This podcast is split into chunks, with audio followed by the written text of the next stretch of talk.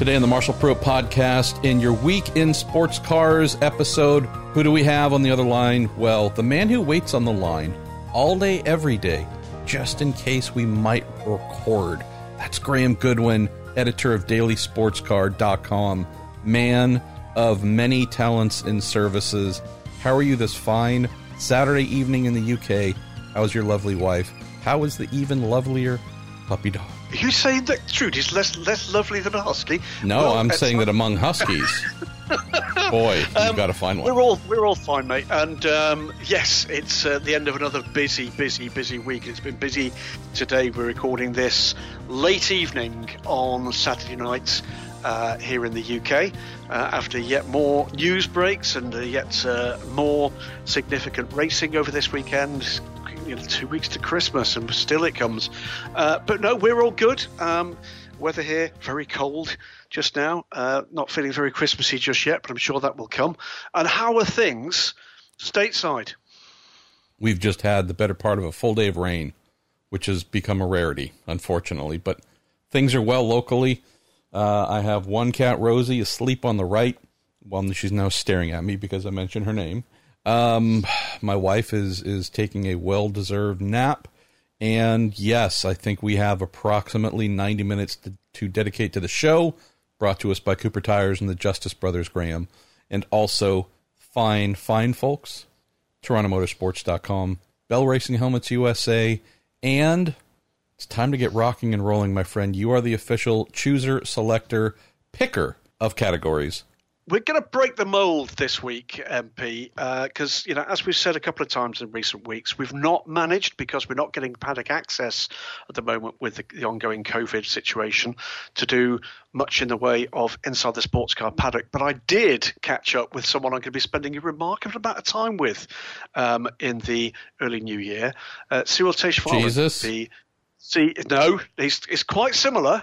Okay, but, uh, French Jesus. Very, that's closer, okay? Okay. But Cyrille, the CEO of the Asia Le Mans series, um, we caught up about what is looking set to be a pretty remarkable season. And Cyrille, uh, stick with us on this one. It's a good insight into just what's been going on with major championships organizations and the challenges they've faced through COVID, the choices that have had to be made, how they've got there, what you do about contingency planning.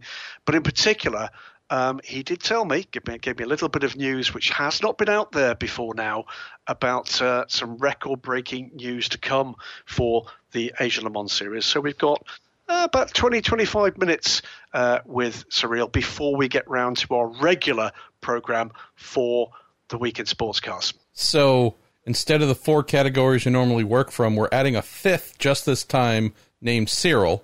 And then when we're done, because we're splicing this in after we finish recording and forgot to do this up front, which is my fault, and you just referenced Inside the Sports Car Paddock, which actually you're not going to hear us reference for the first time till quite a ways into the show, but we're going to mention it up here like we did before.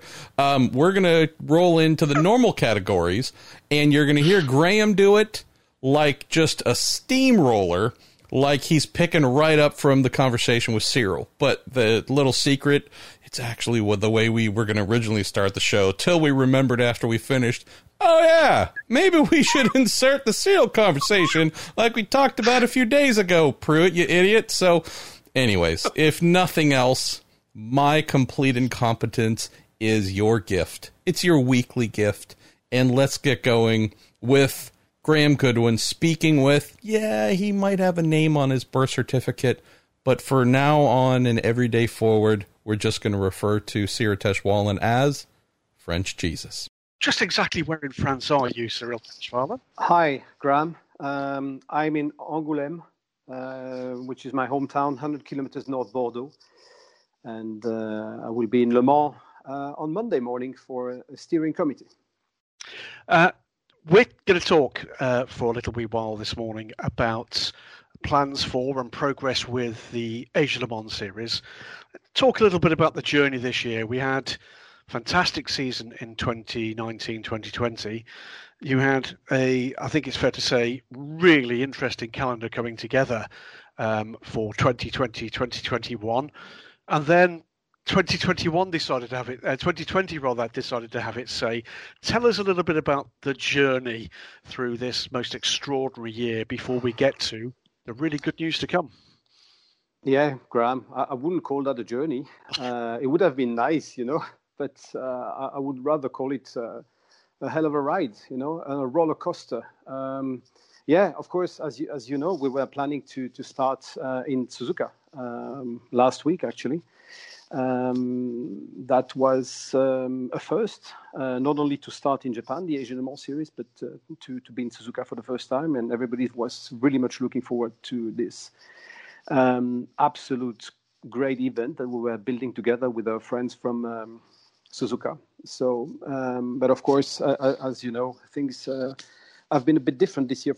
And um, as you may remember, after the Bend in in January when when we went back from the second event of the previous season. Uh, some of the teams that were competing with us uh, couldn't join us for the two last rounds in Southeast yep. Asia uh, because of the uh, ongoing COVID nineteen pandemic in China, and teams from uh, China and they, they, were from Wuhan actually, and, and, and Taiwan couldn't join us for the the remainder of the season. So we were already kind of you know monitoring very closely COVID-19 situation for the last two rounds of of last season, and uh, there's no COVID-19 has, has not been stranger to Asian Le Mans for, for, for almost a year now, and um, and it's been a, a, bit of an unreal situation because we we have, um, as I said, uh, ride on a roller coaster since probably uh, yeah, nine months now because um, we, we, we left Thailand on the 26th of February and they they announced that they were canceling MotoGP in Buriram just two weeks after we left the country. So it's and I haven't been in, in Asia yet uh, since uh, I came back uh, from Thailand in February. So wow, really, yeah, yeah. Um, but anyway, I mean, but, but to put that into context, that the the, the impact on you physically travel. I know from the number of times that you know you and I have spoken in previous years. How many times would you have normally expected to make that long haul trip in the, in the intervening period if things had been normal? It's um, not one. It's not one or two, is it? No, no. Most of the time, uh, I'm in Asia. I'm traveling in Asia 120 days a year. Wow. So yeah, that was a big change. Um, my family was not complaining, I have to say. but uh, on the other hand, uh, you, you, know that the the Asian uh, team uh, works remotely for for almost six years now. So from that perspective, uh, lockdown in our respective countries has not really much affect our ability to work as a team and to keep in touch with each other, of course, and with the stakeholders and with the teams and drivers. So, and uh, at the end of the day, we have not been affected by the lockdown effect, and the inability of traveling have not really has not really impacted our um, the ability of the Asian Le team to work together and prepare what is now going to be the um, February Abu Dhabi only uh, calendar we have eventually put together. Um, yeah, let's talk about that because we we spoke briefly about Suzuka, which was going to be, and I hope in the future, you know, we can talk about that. Will be um, again the first time we'd have seen uh, contemporary uh, sports car, mixed class sports car racing at Suzuka. That had to fall, but it did seem that decisions were made very quickly for the Asian Le Mans series to do something very different. Tell us a bit about that time frame because you were quick out the box in announcing a radical change to the way that this series was going to be operating for uh, 2020, 2020, 2021, albeit there's had to be a change since then. So, so, tell us a little bit about just how quickly the realities of the situation impacted. Yeah. Um, first and foremost, uh, with regards to Japan, um, obviously, uh, Japan is a very important part of the um, Asian Le Mans series map, and of course, we would like to go back to Japan as soon as that's that's a given. Okay, so uh, we are already working on that, and uh, I already have a tentative calendar for 21-22.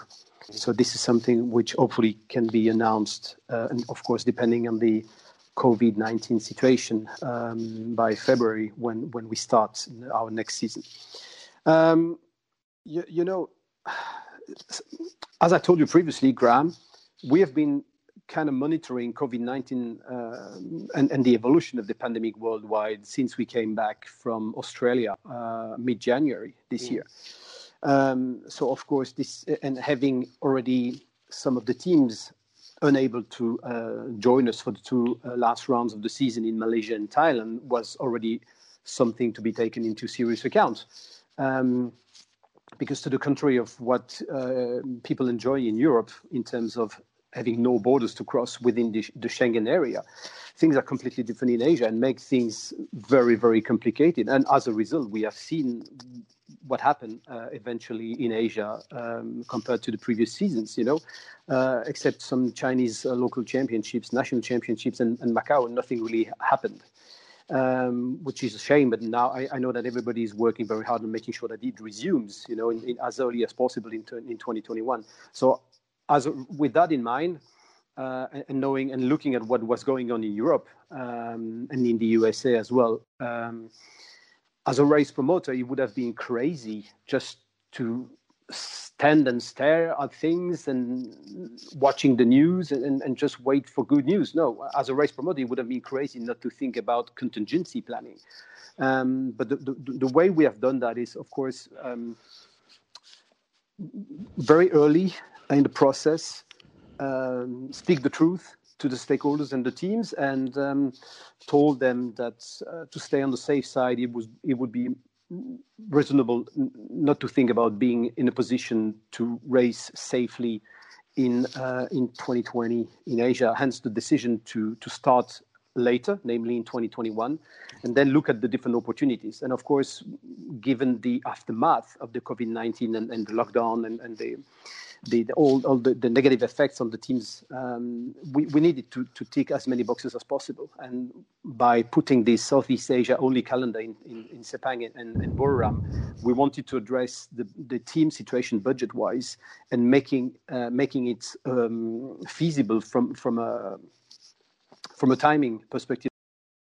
We know that most of the joining Asian Le on a regular basis, they, they, they, they restart their their uh, national or, the main championship um, the year after in late March, early April, etc. So we, we have a, a, window which for years we know it's not the more comfortable to work with, but somehow, you know, we, we, we managed to deal with that. But we had exceptional circumstances and we really needed to, to address the economical thing and, and the timing perspective. So, and, and we, uh, after having received unanimous support from the paddock and stakeholders.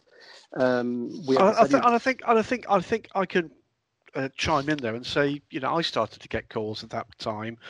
Um, asking for a view, asking for information, asking, and this is from teams that hadn't previously joined uh, the series, that that was doing two things. The fact that there was a plan in place early, uh, and the fact that it was communication. Actually, the third thing is the fact that it was going to be cheaper. Um, were the three things that were coming forward as being massively big ticks in the boxes from teams that at that stage, lest we forget, were still in lockdown, uh, were still unable to do anything really in terms of commercial activity, and were looking for opportunities to uh, go forward with some sort of certainty, some form of planning. And I, yeah, yeah, I don't know about your immediate re- re- reaction to it, Cyrille, but my impression from the, at the time, in terms of the traffic that I was getting sitting in my office at the bottom of the garden, was that something positive was going on out there in a world of motorsport at that time was, frankly, just at a full stop. We had the feeling that we were addressing the right boxes for the teams.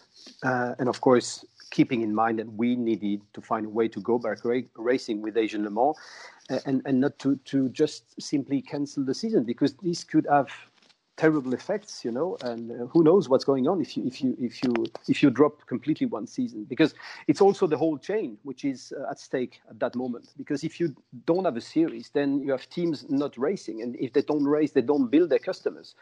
And, and it's the consequences are much wider than just having a race being cancelled or a series being cancelled for for a race promoter to be able to come back the year after, whatever. It's it's all, the whole industry, the, the, the complete the ecosystem has been really much shaken up in 2020 and um, being part of, of, of, the ACO and we, we, needed to find a way and do what, whatever was possible to to uh, to to keep uh, the confidence, uh, and this is why at the end of May we made the decision uh, with with Pierre Fillon to go for this uh, second uh, calendar, which was the Sepang and Buriram only calendar with two races at each event.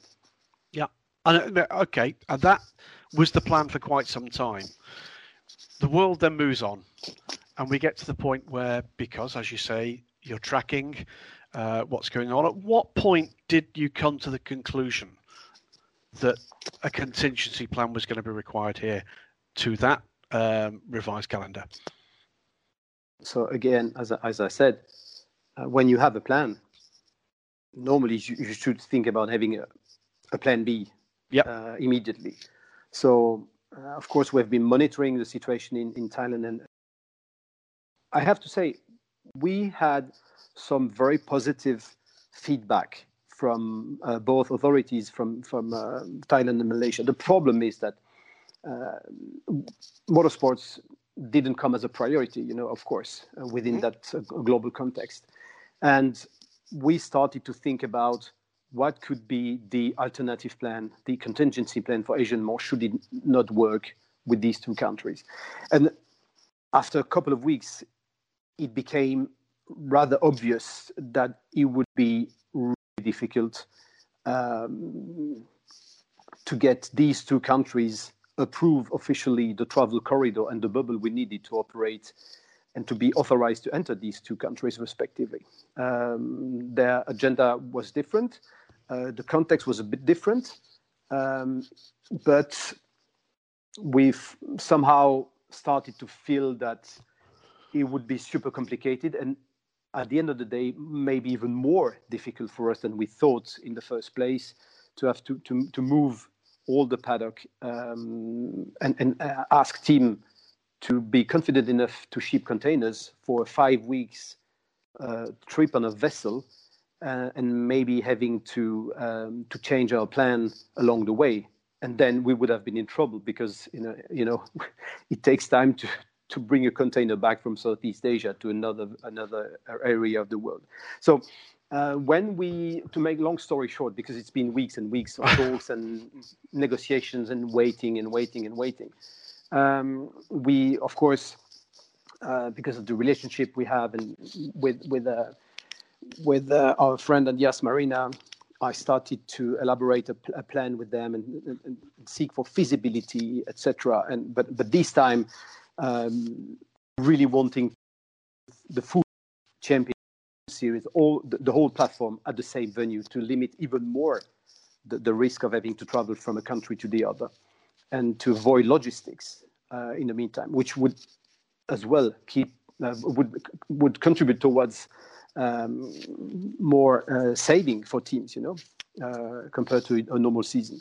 I mean, so, it's, a, it's a substantial percentage saving for teams, isn't it? First in that leap to the two venue championship, and then again to it's a, a combination. To... It's a combination yeah. of um, the fact that staying at the same venue for for this for the the whole all four races uh, is already a saving because you don't move containers from a venue to the other. Mm-hmm. Uh, you, you, don't pay important tax or custom clearance duties in, from a country to the other. So that's that's something already, and it's also a question of timing, as I said previously.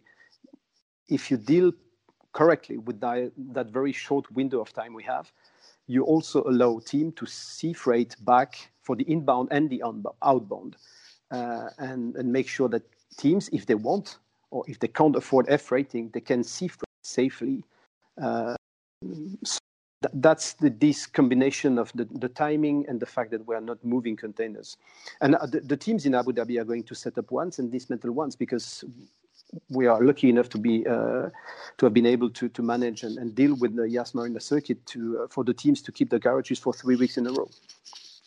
So that's that's one quick kind of gap there. We've got two races in effectively a long weekend. We've then got a gap and then another two races for a long weekend. Just to be clear, what why that week's gap in the middle? Uh, it's all, again, it's also it's a question of combination again of different parameters. You you to do uh, you know international racing, you, you need marshalling, uh, yep. the proper level of marshal, and they, they, need to be available. And you have support series uh, like the uh, FIA F3 Asia Championship and the Formula 4 UAE, um, which will join us for for these uh, for the series. So they, they have their own calendar. We have our own constraints. So for, for the time being, it's something which is settled as is. And uh, I, I, think, given the reason, given the fact that teams are going to do four races in three weeks, um, it's probably better for to for everybody to have to have a gap. If things require that we try to condense the calendar even more, we'll try. But it's it's a step by step process. Um, we're probably going to to stay as is. Anyway, we need first and foremost to wait for the Formula One GP to take place in Abu Dhabi, and things will be much clearer. And um, after that, um, we're expecting lots of information. We can communicate protocol with the teams, etc., and we're expecting very good news um, we are very, very confident that uh, this will be a smooth operation eventually. So, um, this is not something that you know. G- given the circumstances, when you you go from a calendar that you have built yourself, going to Suzuka, Shanghai, uh, and Southeast Asia, to uh, Southeast Asia only, then to the Middle East at one venue in three weeks, it's it, it's also limiting your opportunity to, to, to, impose everything you want and need. You know, we, we, have been lucky to find that window, that opportunity. We are working hand in hand with Yas Marina Circuit and ADMM, um, and, and, and that's very very positive for everyone. Um, I would say, you know, condensing the calendar even more might have pros and cons, uh, and positive, but also negative um, and downsides. Mm-hmm. Uh, it might not be as good as some may think. Um, I'm not ruling this out completely 100% because we will see within a couple of weeks what's the situation like.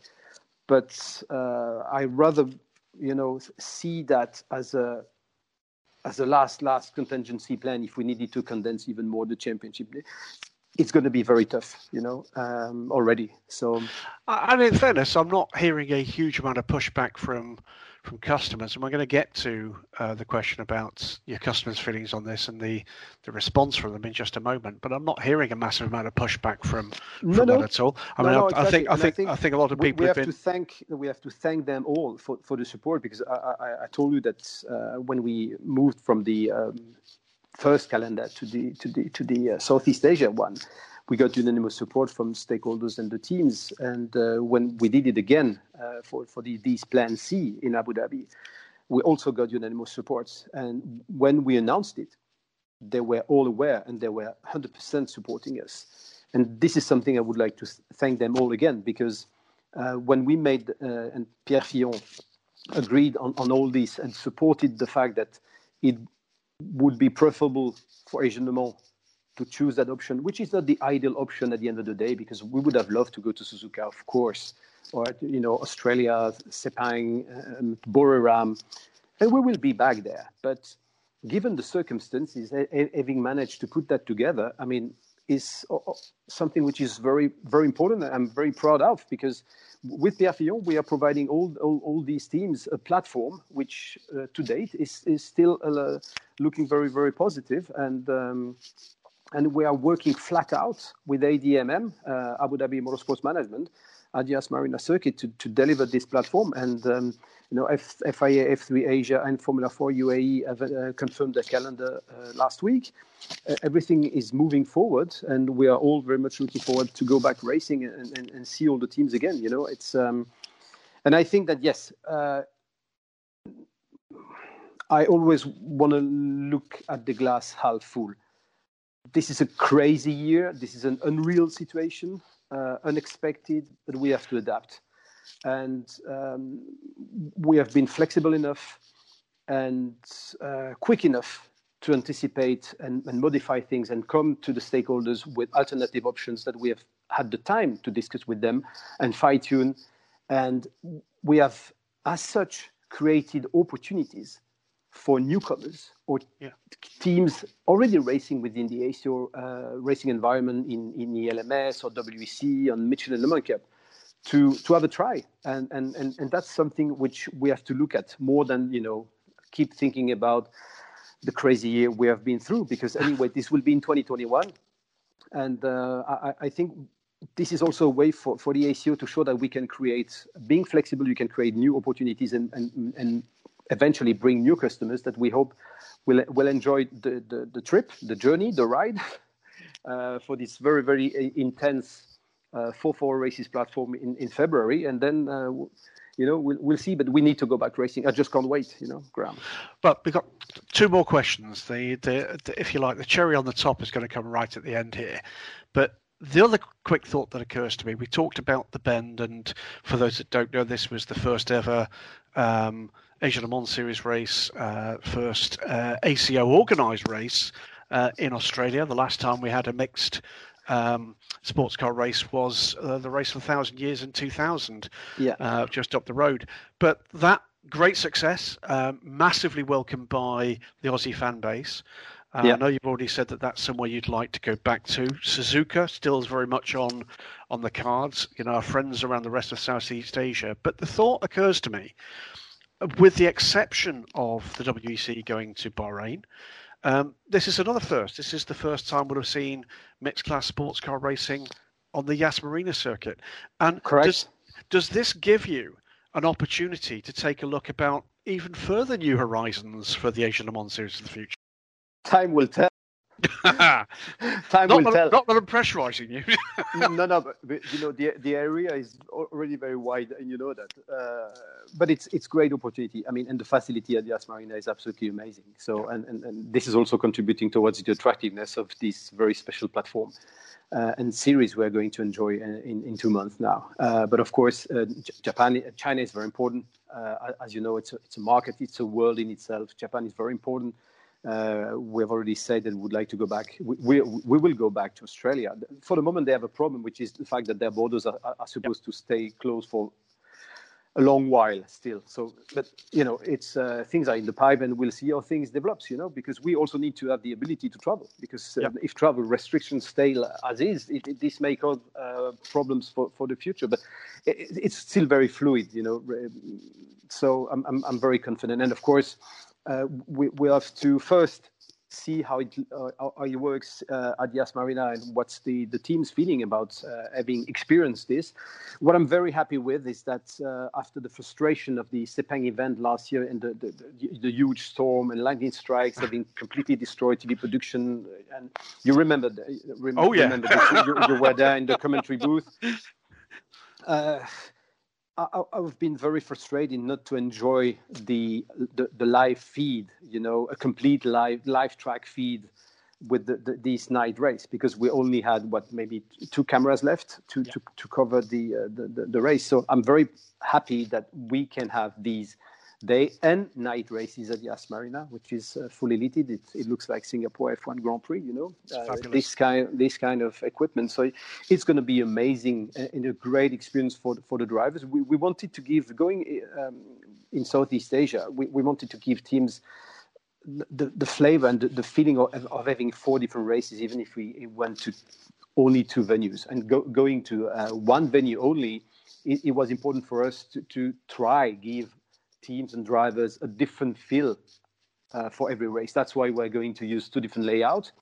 Uh, the 4.7 uh, uh, so-called corkscrew layout in uh, Yas Marina for the first event, doing day and night racing, and um, and for the, for the, second event using the GPF1 layout, which is a 5 plus 5.5, uh, if, I've, if I'm not mistaken uh, and and a twilight and and and a, and a night race as well. So th- this, you know, uh, trying to to make things a little bit a little bit different. Um, but I think that everybody understands that 2020 has, has been so special that, of course, it's a special season. Uh, we are not aiming at you know running a, a, full championship at the same venue ever again. Uh, yep. but it creates opportunities, and um, it's um, again it, it's um, it's about being being quick, uh, anticipating things, and having the support from the ACO and being flexible, you know, and uh, and and and feeling and understanding what the market needs, you know, uh, as a whole, not, not looking at your your your finger, you know. Yeah. When you when so, when someone points the moon, don't look at the finger. look at the moon. So that confirms that it's going to be again um, the one of the factors that's brought a global audience and a very impressive global audience to Asia Le Mans. It's going to be live. It's going to be free to view. It's going to be on your regular platforms. No geo blocks uh, for live uh, video for qualifying and the races. Correct. Um, let's talk about what that show is going to be like. So the class system is pretty simple. It's going to be very familiar to people that follow uh, endurance racing, ACO rules racing worldwide. Yeah. LMP2 with the 2017 spec, the Gibson power cars. LMP3 for the first time in Asia Le Mans Series, the new cars, yes. uh, the brand new 2020 spec cars, and GT3. now, we've seen a few announcements already. We've seen a few yeah. of the teams coming forward. Yeah, that's and this true. is this is where you are going to have to be quite careful not to blurt out. I think uh, what sounds to me from talking to your team and from talking to the teams, something potentially quite extraordinary is building here. What can you tell us about what people are going to be able to see um, on the grid at Abu Dhabi? Oh, Graham, uh, first, first, fingers crossed. Okay. of course. Um, entries officially close on December fifteenth, uh, next week. Some of the teams have already uh, made official announcements. Uh, and of course, uh, we need to wait for the, the others to be fully ready to, to send their press releases out. So we, we need to respect these, and we, we can't really communicate about what um, some will do or not because they are not ready yet. Uh, but they'll come, and uh, we have lots of things in the pipe. Uh, we will probably release um, next week. Um, what I can tell you to date is that if things keep going like this, I'm very happy to tell you that we are on our way to um, break the um, Asian Le grid record. Wow! Um, because I still think that this would be a 30 plus car grid. And in those circumstances that you've just described over the last 25 minutes or so, that I'm sure you're not quite at that point yet, Cyrille, but that must give you a source of, well, is it pride? Is it relief? What is it? Um, it's both. Uh, and it's also something which is very i'm very grateful and it's, it's very rewarding to, to get that kind of support from stakeholders and, and, and an entire paddock. Uh, it's not me only it's the fact that we have put together a proposal which is the abu dhabi only uh, february 2021 platform and it, it, it, looks like it's some it looks like it's something that have been very well received by the by the uh, the industry and um, bringing new newcomers that are going to enjoy their first um, ACO racing environment experience. Um, I'm very happy for the ACO because it's been a tough year, um, and um, you know it's um, it's good because we're attracting new new teams. Uh, they, hopefully, they will want to continue with us when we go back to a more normal calendar with different venues for the 21-22 season. Um, it's been hard work, no question about that. I'm I'm very happy that we had such a good uh, mood in the team since March, and uh, I'm very thankful that they have they have worked so hard with me to deliver this. Because, but now again, fingers crossed. You know, we we can have this, this interview again on the on the 21st of February. But uh, I mean, to date, yes, it's been it's been uh, a hell of a ride, as I told you when we started, and uh, we'll know exactly next next week. But I, I, think I'm confident that we can announce a 30 plus plus car grid, and this is something um, you know we, we had 29 cars on the grid in Zhuhai three three years ago with 16 GT3 cars. Um, And uh, yes, I, I, think that um, this Asian Mans series grid will be will be bigger than what we had in, in Zhuhai once. So, and I'm I'm very happy because I think, and you will see next week, it it, it will be somehow rather balanced between the LMP cars and the GT cars. So it's uh, it's going to look like uh, fantastic racing, you know, and this is the most important. Uh, absolutely fantastic news. I mean, from the bits and pieces I know that are coming, I know that are coming. Um, I will add what I don't think you feel you can, which is we're going to see some returning teams and faces. We're going to see some brand new teams and faces to the Asian Le Mans series, and in some cases to ACO rules racing. Um, there's an awful lot of new coming, and isn't that after what has been one of the most difficult years in most of our lives, Cyrille, isn't that something to just give you that nice warm feeling coming into the Christmas season? Uh, for sure, this will be a good memory and one of the best memory of the Asian Le Mans. You know, that's, that's for sure. And we, we need to end up 2020 with on a high. And for us, with the Asian Le Mans team, if we if we announce this 30 plus car grid and every everything goes smoothly in February, yes, that that will be quite an achievement given the circumstances and the aftermath of the COVID-19 situation globally. But and and again, this is something I'm very proud of personally for the ACO and for what, we are trying to achieve and build um, in Asia um, with the with the ACO, and that that's very very important, you know. So the message is simple to our friends across Southeast Asia and Japan, in China, Thailand, Malaysia, and down in Australia. We'll be back, but for now, bear with us. Something extraordinary may well be coming to Abu Dhabi in February. I'm going to say thank you very much for the just over half an hour that you've not had an opportunity in the last half an hour to communicate with your partners and your teams, and that's unusual. Um, keep an eye on the news websites over the next uh, few days and weeks because there are some excellent announcements still to come about the Asian Le Mans series and a gathering grid. I'll just say this on behalf of our listeners and the viewers we have for Asian Le Mans series and people who follow uh, endurance racing worldwide. Thank you, Cyrille Taesch Wahlen, for being a steady hand through what have been very choppy waters indeed through 2020. Uh, I sincerely hope that the show you get to head up when we get down into the Gulf in February uh, does justice to the efforts you've been putting in for a very tough six or ten months indeed. Cyrille Taesch Wahlen, thank you very much. Thank you, Graham. So so be it, you know, and looking forward to seeing you in Abu Dhabi in February. Thank I've you. Got the, I've got the job, have I? Excellent. I wouldn't dare saying you're dismissed, you know. Cyrille thank you very much indeed. You're welcome, Graham. Talk soon. Bye bye. We're going to kick it off with IMSA. And we are? Are. Traditionally, that means it's uh, that I become the interrogator and you become the answerer of the questions. Interrogatee? maybe. Indeed, that's okay. a good word. Sure, it's not a real word, but it's a good word. Um, but uh, which means it's got to go in the twiskery. Um, so we're going to kick off with one from Nick Dob- uh, Dobiniak, and he says, do, do, I keep doing this, don't I? It's okay. It's not a real surname. It's not a real surname. I do apologise, Nick. Um, Dovniak, what is the cost difference between running a GTE and a GT3 car? Can't think it's all that different considering two of the models can convert back and forth. How does moving to a GT3 Pro formula help bring in new teams if the cost is going to be in the same ballpark?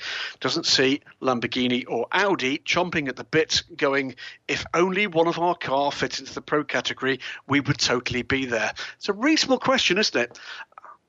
It is. The main thing to keep in mind, though, Nick, where this becomes more affordable, that's French, by the way. No, it's not.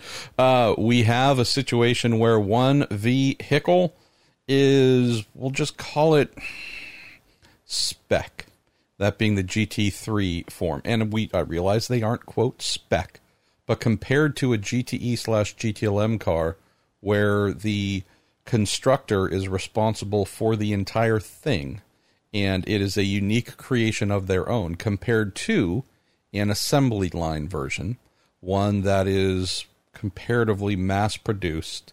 uh, you have a situation of numbers that aren't necessarily favorable for those who are running factory GTE slash GTLM efforts, even those who are running uh, privateer GTE programs. We know this because the support package being offered to privateers to run a GTE slash GTLM car. Those numbers are fairly astronomical. Uh, that is why we see so few of them being run uh, as privateer efforts. So you just have a very unique situation here, Nick, where with the GTLE, GTLE, sure, GTE, GTLM rules, uh, tends to be very small production numbers. Therefore, there's a lot of bespoke on those vehicles. Even if they're homologated and you can't change them, it's not as if there's a deep, deep well of, you know, dozens and dozens of spares sitting around as you would have in the case of the majority of GT3 um, machines that are produced. So when you're putting together the budget, tires aren't going to be vastly different running a 24 hour race with a GT3 Porsche versus a GTLM Porsche. Uh, consumables in terms of brakes and so on. Again, a lot of the things are fairly similar, but you do get into a, a pretty different area where the support cost from a manufacturer is large. Spares package is stonking insane in terms of costs. Then you got maybe one other area, Nick, and I know that this is it might be a wee bit esoteric, but a GT3 car is built to be run a ton, serviced relatively easily. They are built, duh, with customers in mind. Your average GTLM GTE car, not necessarily built for that. Uh, they are high, high performance instruments that tend to need a higher level of tuning and maintenance to remain at that higher level of performance. And whether it is personnel, engineers, or just simply the parts and pieces to do that, uh, the lifing on parts and componentry tends to be shorter. Therefore, there's more cost involved. So, again, on the outside, they might look pretty similar, but indeed, one is meant, is pretty much designed from the outset to be very unique, and unique costs more money. And so, mm-hmm. Uh, sure, there would certainly be savings by going to GT3 uh, Pro, where where there isn't necessarily uh, any limitations would be the all right. Well, how much do you want to spend as a factory to beat the others? If the vehicles are lower cost to maintain, run, spares, etc., great. There's still no limitation on a factory wanting to do uh, an insane amount of virtual testing, uh, aerodynamic, seven post shaker rig, etc. Uh, there's plenty of ways for these costs to creep up. I would just say cost, though, Nick, to close on this. There's going to be some cost savings for sure, but I would not say that is really the impetus behind this, Graham. It's hey, uh, the the the mood is evolving a bit from hey, we want to do these really unique GTE based cars that are we build them ourselves, we run them ourselves, can't have them unless we want you to, and we get to be super unique and have our own class to play in. Uh, just the mood's changing a bit towards well, okay, what if we were to just use more of the ones that we build for sale and potentially be a little less unique and private? So I'd say there's just a, a changing fortune there uh, based on what we've seen with manufacturer pullout after manufacturer pullout. Uh, it's also a really easy line item to cut when it's just strictly, hey, we're playing for ourselves, and there's no sales aspect to it. There's no money coming back. It's more or less all going out. Uh, that has just become less um, tenable. We're seeing, Graham, for sure, that more manufacturers, like as we've heard uh, when we get to talking about LMDH, one of the things that tipped the Volkswagen Audi group towards LMDH compared to Le Mans Hypercar. Hey, we can go to a single source chassis. We can very likely do power plants that are the same in both cars. We can do a lot of things that are mm-hmm.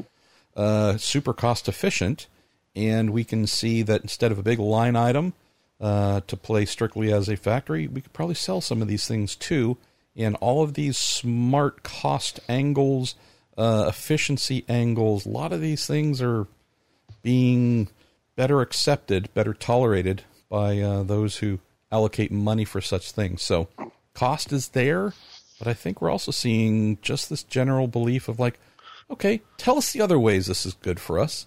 And hey, oh guess guess what? This happens to be in something where uh, we're racing what we're also selling. Yeah, and uh, the the other uh, major point is it, it's an easy one to, to look at. is the two cars. You mentioned these cars that can be either a GTD or a GTLM. Ferrari and Aston Martin are the two current cars.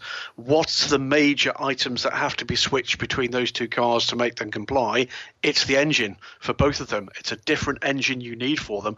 Engine costs massive in motor racing, uh, particularly in the kind of endurance racing um, field that we're talking about here. We're going to move on with something on a kind of similar vein. Josh Johnson uh, says, with the talk of the possibility of a GTD Pro class to replace GTLM and a general understanding that GT3 Plus is not possible, he asks, why not? GT3s are balanced. Combined test, some are brought up and some are pulled back. Why can't they add a little bit more HP or aero to take away weight to make the pro cars faster? Then maybe modify HP, aero, or weight to make the AM cars a little slower.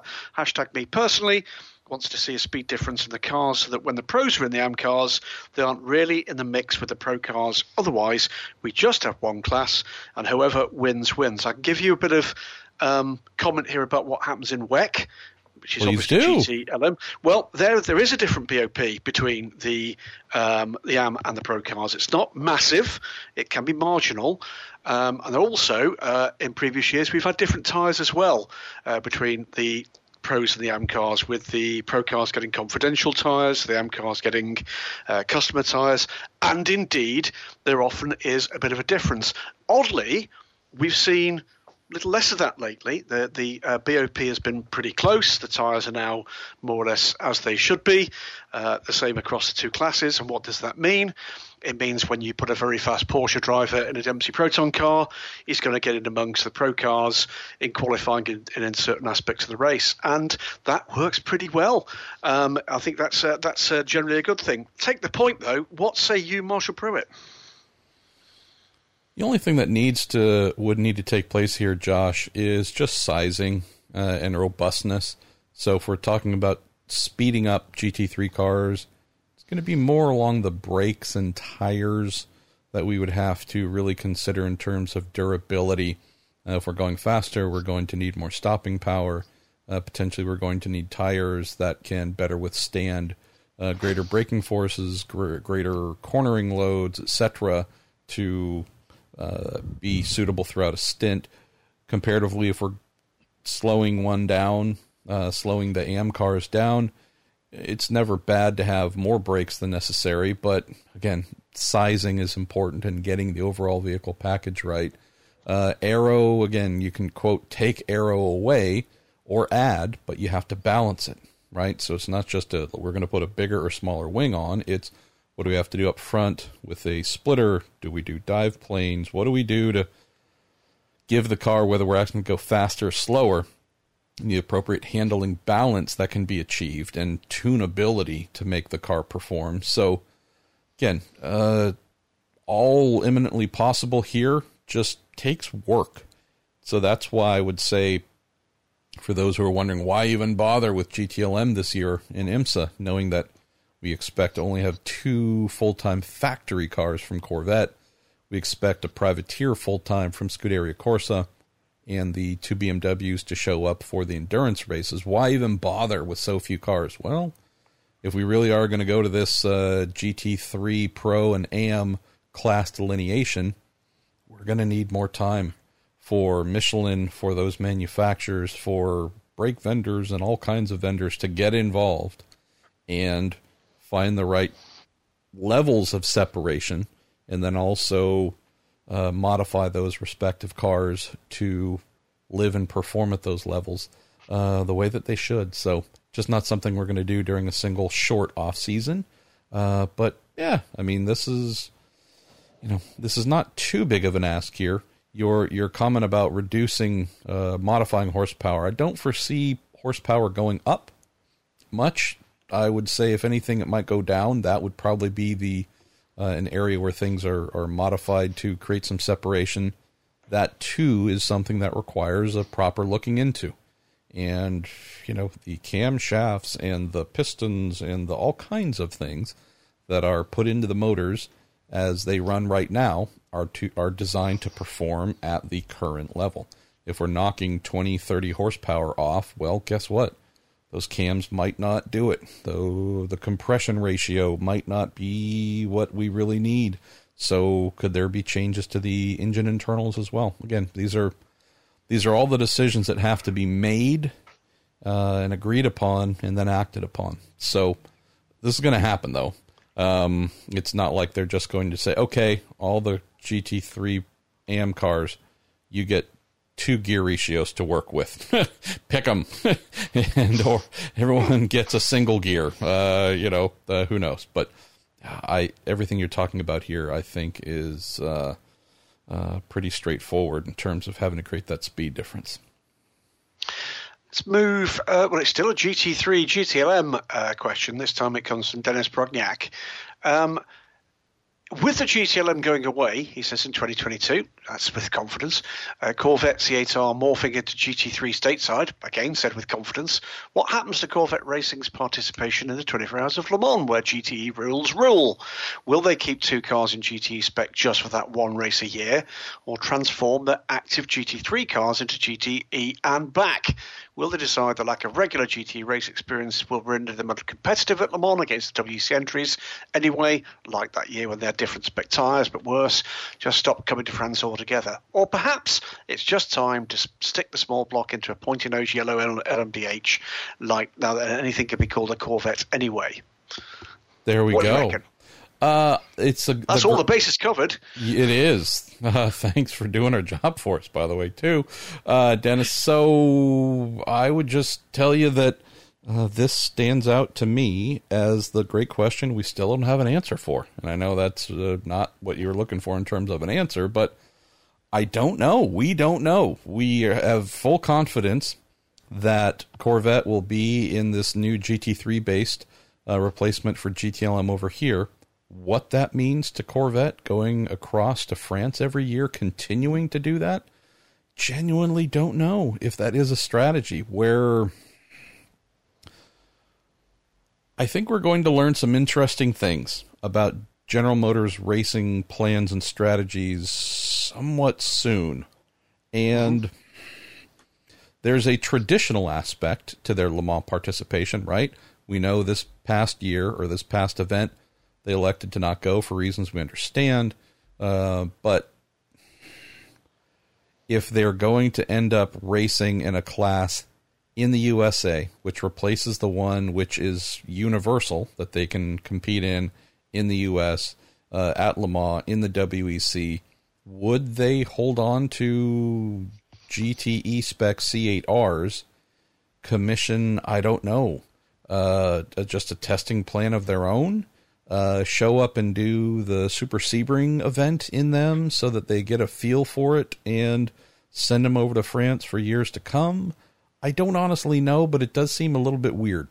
And I don't mean weird bad, like they're doing anything uh, different or wrong, but just based on the more or less collapse of the class that they're in over here, uh, to keep playing in IMSA in their home home sand lot, would require using vehicles that don't comply at the place they love to go. That might be a thing that could make it challenging, Dennis. It really could. Asking for a secondary budget to do all the prep and running needed to compete at Le Mans, that might be a bit of a tall ask right now. And I'm not so much thinking 2021, obviously 2022, and however much longer after that, but you'd have to believe, Graham, that they would want to at least check in a little bit and go do a WEC race here or there, mm-hmm. since running the car over here uh, is not an option to continue to gain information and whatnot about it to apply uh, over in France. So I don't know, Dennis. I mean, I'm just, uh, again, I can give you theories and thoughts and possibilities, but if we're just going to speak truth, I don't know. And it does seem like it might be an outlier that doesn't survive. If we happen to stick with this GT3 Pro thing for years to come, uh, knowing that GM has been pretty loud in saying in the very near future electrification is going to be us and who we are, this might be a fight uh, internally in, in, in marketing and presentation wise to commit seven figures plus just to go do this one race that really they aren't able to prepare for properly over here in the U.S. That would require a significant budget, I would think, Graham, to do more than one WEC race per year to replace what they aren't learning here in the U.S which which I think would have to be a given. They, I think they would be very actively encouraged to do exactly that. Remember, we were due to see uh, the, the debut of the C8R and the WEC at Super Sebring you know, both races, the IMSA and the WEC race. Of course, that didn't happen, but I think that would be a given uh, in terms of trying to assess the balance of performance needs for the car. I think we, you know, you, I think you're spot on, MP, when you know you say that we we must be about to find out a fair amount about the direction that GM will be taking for their endurance road racing programs moving forward. And I think the same is going to be the case for the other major players here. Aston Martin, you know, uh, you know we've we, we have all heard and have seen, and in some cases have read some of the rumor and speculation that's out there. Uh, there are decisions to be made by, you know, we know Porsche are committed uh, for the coming season for WEC. There's rumours galore about what they might do, what Ferrari might do. These decisions might be made for them, and, and would, let's put this way, if you were as we all are listening to the Week in Sports Cars podcast, someone who Drunk. adores, yes, absolutely, and that as well, um, that adores endurance, long distance endurance racing, would you trade off not seeing a Corvette at Le Mans for a year, two years, against the possibility that GM might commit to a top class and bring some glorious prototypes across uh, to what could be an extraordinary grid, and against those maybe see maybe Ferrari, uh, rumours of hypercar, uh, maybe uh, Porsche, rumours of LMDH. I think I would say, yeah, I think I'd be prepared to kind of stand by the side and say, push on through here with the grand plan of things and you know um, suck that bit up i guess for these fallow years that we're going to have ahead of us uh, in the hope and expectation that we're going to see some glories to come uh, beyond that so yeah i think we'll learn a lot um, i think it, it, it is it's a, a, unique challenge that GM have got, isn't it? Really here, um, and it's going to be. I think you're you've nailed it, MP. We're going to learn I think, fairly soon what that strategy might look like. And more to the point, because there's at least one other question here which brand that might be with if they stay in the game. Yeah, for sure. That's where. Could I see, uh, as Graham mentioned, Dennis, could I see that what we have known as Corvette Racing's annual trip turn into starting in 2023?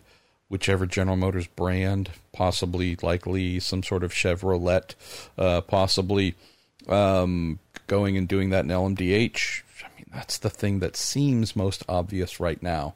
I just, again, we're having to pontificate a little bit uh, at this stage. Right, can I ask a couple of questions here? One from Josh Richard and the other one from Oscar C. Love, another name I love, by the way. Sounds terribly, terribly like a 1970s soul singer. Um, and both about your home state, MP. Josh Ridgen says so. NASCAR has cancelled its race at the Auto Club Speedway due to California state COVID guidelines. Does this mean Long Beach and Laguna Seca IMSA events are also off, despite their later dates in the season? If the Long Beach event is cancelled, would that mean two years without a race? What are the chances of making it a recovery, or could we be losing this event permanently? Oscar says I asked this after 2021 Is racing in California dead? The governor stated he wants to ban internal combustion and engines, uh, engines in the past. So, two different kind of sides to the same kind of enigma for the fair state of California. I am struggling to see how state legislature passes a ban on motor racing. So, no. Um, wrote a piece. I think the point, the point, the point, MP, is banning internal combustion engines. Yes, and right now motor racing is internal combustion engines. So Uh, no, I cannot see that happening. Um, not in any reasonable time frame because despite heavy efforts by some sectors, uh, there just aren't enough people buying uh, non-internal combustion engine vehicles right now. Will that change in X amount of years? Very possibly, but we're nowhere near that right now.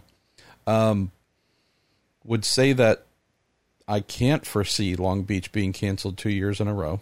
Uh, in the conversation that I had with the head of the Grand Prix Association of Long Beach, uh, told us that he is indeed working on a plan B for a date. I have learned, and we published on racer.com the date that's been floated to both IMSA and IndyCar, keeping in mind that Long Beach has for many years been sports car feature race Saturday, IndyCar feature Sunday, doubleheader.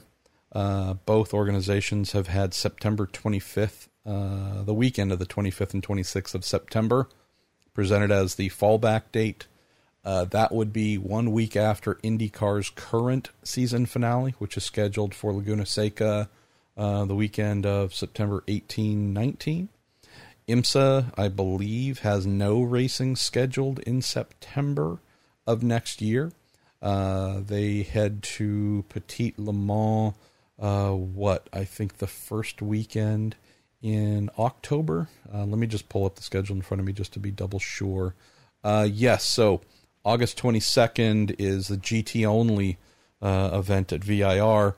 There's then a big gap, Graham, from August 22nd uh, to October 9, uh, second week uh, weekend in October. So IMSA currently has nothing in September. Here's what I have heard, and I can't say that it is fact. I've just heard that this has been uh, told to teams, and I believe it's at the team's request uh, knowing that the absolute majority of IMSA teams are East Coast, South, Midwest based, not California, not the West Coast by and large. IMSA has told uh, its team owners they will only ask them to go out west once next season.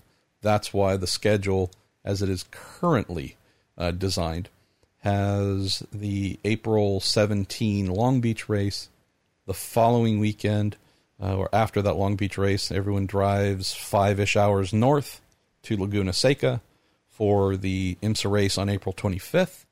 Then they leave the West Coast, never return. If we have a scenario where Long Beach in April, mid-April, where IMSA IndyCar is meant to be held, does get pushed back to September, Graham, it becomes a bit of an interesting pickle um, if it were to be moved, it would be moved to the weekend after IndyCar's current season finale. If we're talking, how do we hold on to the current Long Beach plans of IMSA and IndyCar being there? Uh, you would have to ask teams to drive out to California to do that um, two weeks before your Petit Le Mans season finale. Okay, but if you've told teams you're only going to ask them to drive out to the West Coast once, and I believe those teams really only want to do that once, you then have a question. Uh, if Long if Long Beach gets moved for April 17th to late September because of COVID, you would have to assume probably that Monterey on April 25th would also not be possible. So what happens? Does IMSA look to move the Laguna Seca date to later in the year? Does it see if IndyCar can uh, somehow add them to their September 18 19 weekend so we get effectively an IMSA IndyCar doubleheader at Laguna and then the following weekend an IMSA doubleheader with IndyCar at Long Beach? I don't know. That seems like that would be a, a pretty big stretch. So having to play guesswork with a crystal ball none of us have. If IMSA's only coming out to the West Coast once, Long Beach in the middle of April isn't going to happen if it, that doesn't happen. We would have to think that Monterey would not happen as well. I don't really see how IndyCar says yes. let's do a doubleheader at our. Uh, let's do a doubleheader out here, but who knows? Um, I just wonder, Graham, if IMSA would try and find another date uh, at Monterey, maybe earlier in September, to come out and do that and say, look, we love Long Beach, but uh, we're not going to be able to come back. I don't know. I mean, these are all question marks at this point in time. Um, it's fair to say, isn't it, that these questions they're still out there, and COVID's still very much a thing, but it's beginning to crystallise at least a little. If nothing else, the world as a whole and racing as a microcosm of the world is more aware now of where their room to manoeuvre is going to be. They're getting better at this.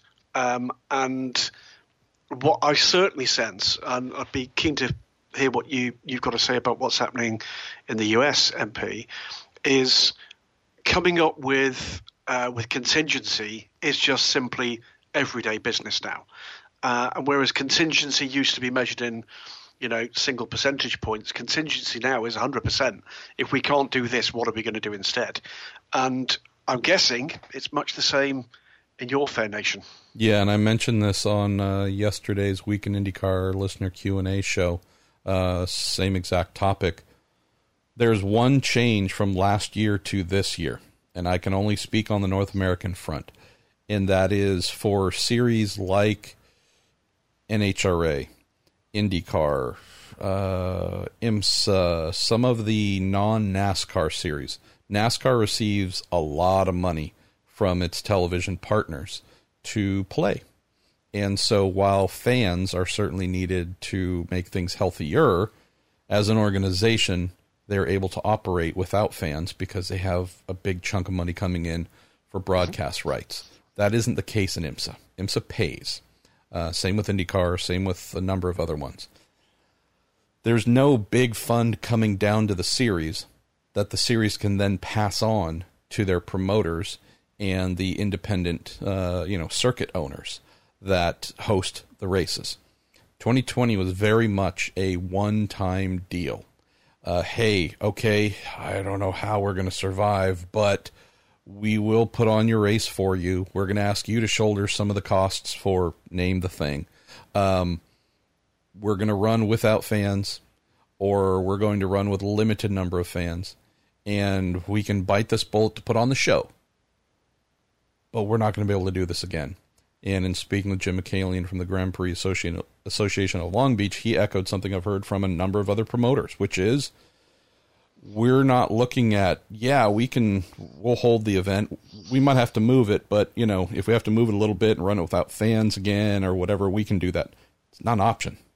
Uh, the the financial collapse is essentially a guarantee for almost every promoter and uh, independently owned circuit without fans to buy lots of tickets and hot dogs and manufacturers to rent hospitality suites and pay ungodly sums to rent vendor midway space to put up giant buildings and to sell and promote their new range of cars. You don't have fans at the track, then you don't have manufacturers spending money to trailer all kinds of cars and pay people to put up temporary buildings and put on this mobile auto show for no one. So there is just a broken economy here that we have to acknowledge that unless again we're talking NASCAR owns Daytona International Speedway. Can they decide to swallow uh, a hard pill if there are limited or no fans? They could, but it's Florida, so we don't think that'll happen. But the bigger, more overriding thing here, Graham, is this. There are a lot of places that decided to shoot themselves in the foot in the name of trying to keep the racing series going and uh, show good faith. They can't do that again. So when Long Beach is now, could that not happen in April? Well, they're talking about September because that would be what they believe is the scenario where it has a full house after hopefully everyone receives vaccines and COVID is no longer a topic of conversation. Apply that to all the other races on the calendar, and that is where everyone is thinking uh, because they just have to. Um, if they don't, I mean that's the other the other side too. Without the races, and without the income coming in, it's not just a case of, oh, that event uh, will hurt us if we don't have it. It's we don't know how we meet our annual budget and keep people on staff and keep the gates open. If we go two years without a meaningful investment from people showing up to do their thing uh, as as fans or vendors. So that's why I would expect Graham as we get a feel for COVID here, and I assume uh, outside of North America. Uh, don't be surprised, fan of whatever racing series, if things get pushed back to a date post COVID where we can have healthy business. Okay. Um, I'm going to pick one more, then yep. uh, you can have a, a, bit of a grab bag. It's new listener to the show, Robert Brum. Hello, Robert. Hey guys, can you talk a little bit about the process when a car changes owners at the end of, a, for instance, this IMSA season just gone? Do the previous owners reset the car to factory default, so to speak, before handing it over? He said he can't imagine Wayne Taylor tossed his caddy keys to Ganassi with the car still set up in Sebring race trim to give his future competitor a head start. Well, in that example, that certainly didn't happen. Uh, and thank you for listening, by the way. Awesome to have you. Um, that didn't happen because they didn't buy the car from him. Uh, they purchased Ricardo Juncos's entry, which was sitting unused for uh, a little over a year. So, in many instances, you have cars, the majority of instances, you have cars that go back to a shop that have whatever proprietary things removed. Uh, the car will certainly be, quote, unaligned and handed off to the new owner. There are also plenty of times where the new owner, assuming it's not a direct rival, uh, can pay to receive the car with all the setup information and so on and so forth. So that doesn't usually happen again when you're in GTD and you're buying a car from someone else in GTD. It's more of, hey, I'm going to go do something in a totally different series, run it privately or otherwise. Uh, in some instances, you have uh, manufacturers that own the cars, right? Um, the two vehicles that Meyer Shank Racing ran, the two Acuras, uh-huh. for example, those are owned by HPD. And the new buyer slash buyers do deals with HPD. So technically, those vehicles coming off track those are not Meyer Shank Racing's to modify or monkey with.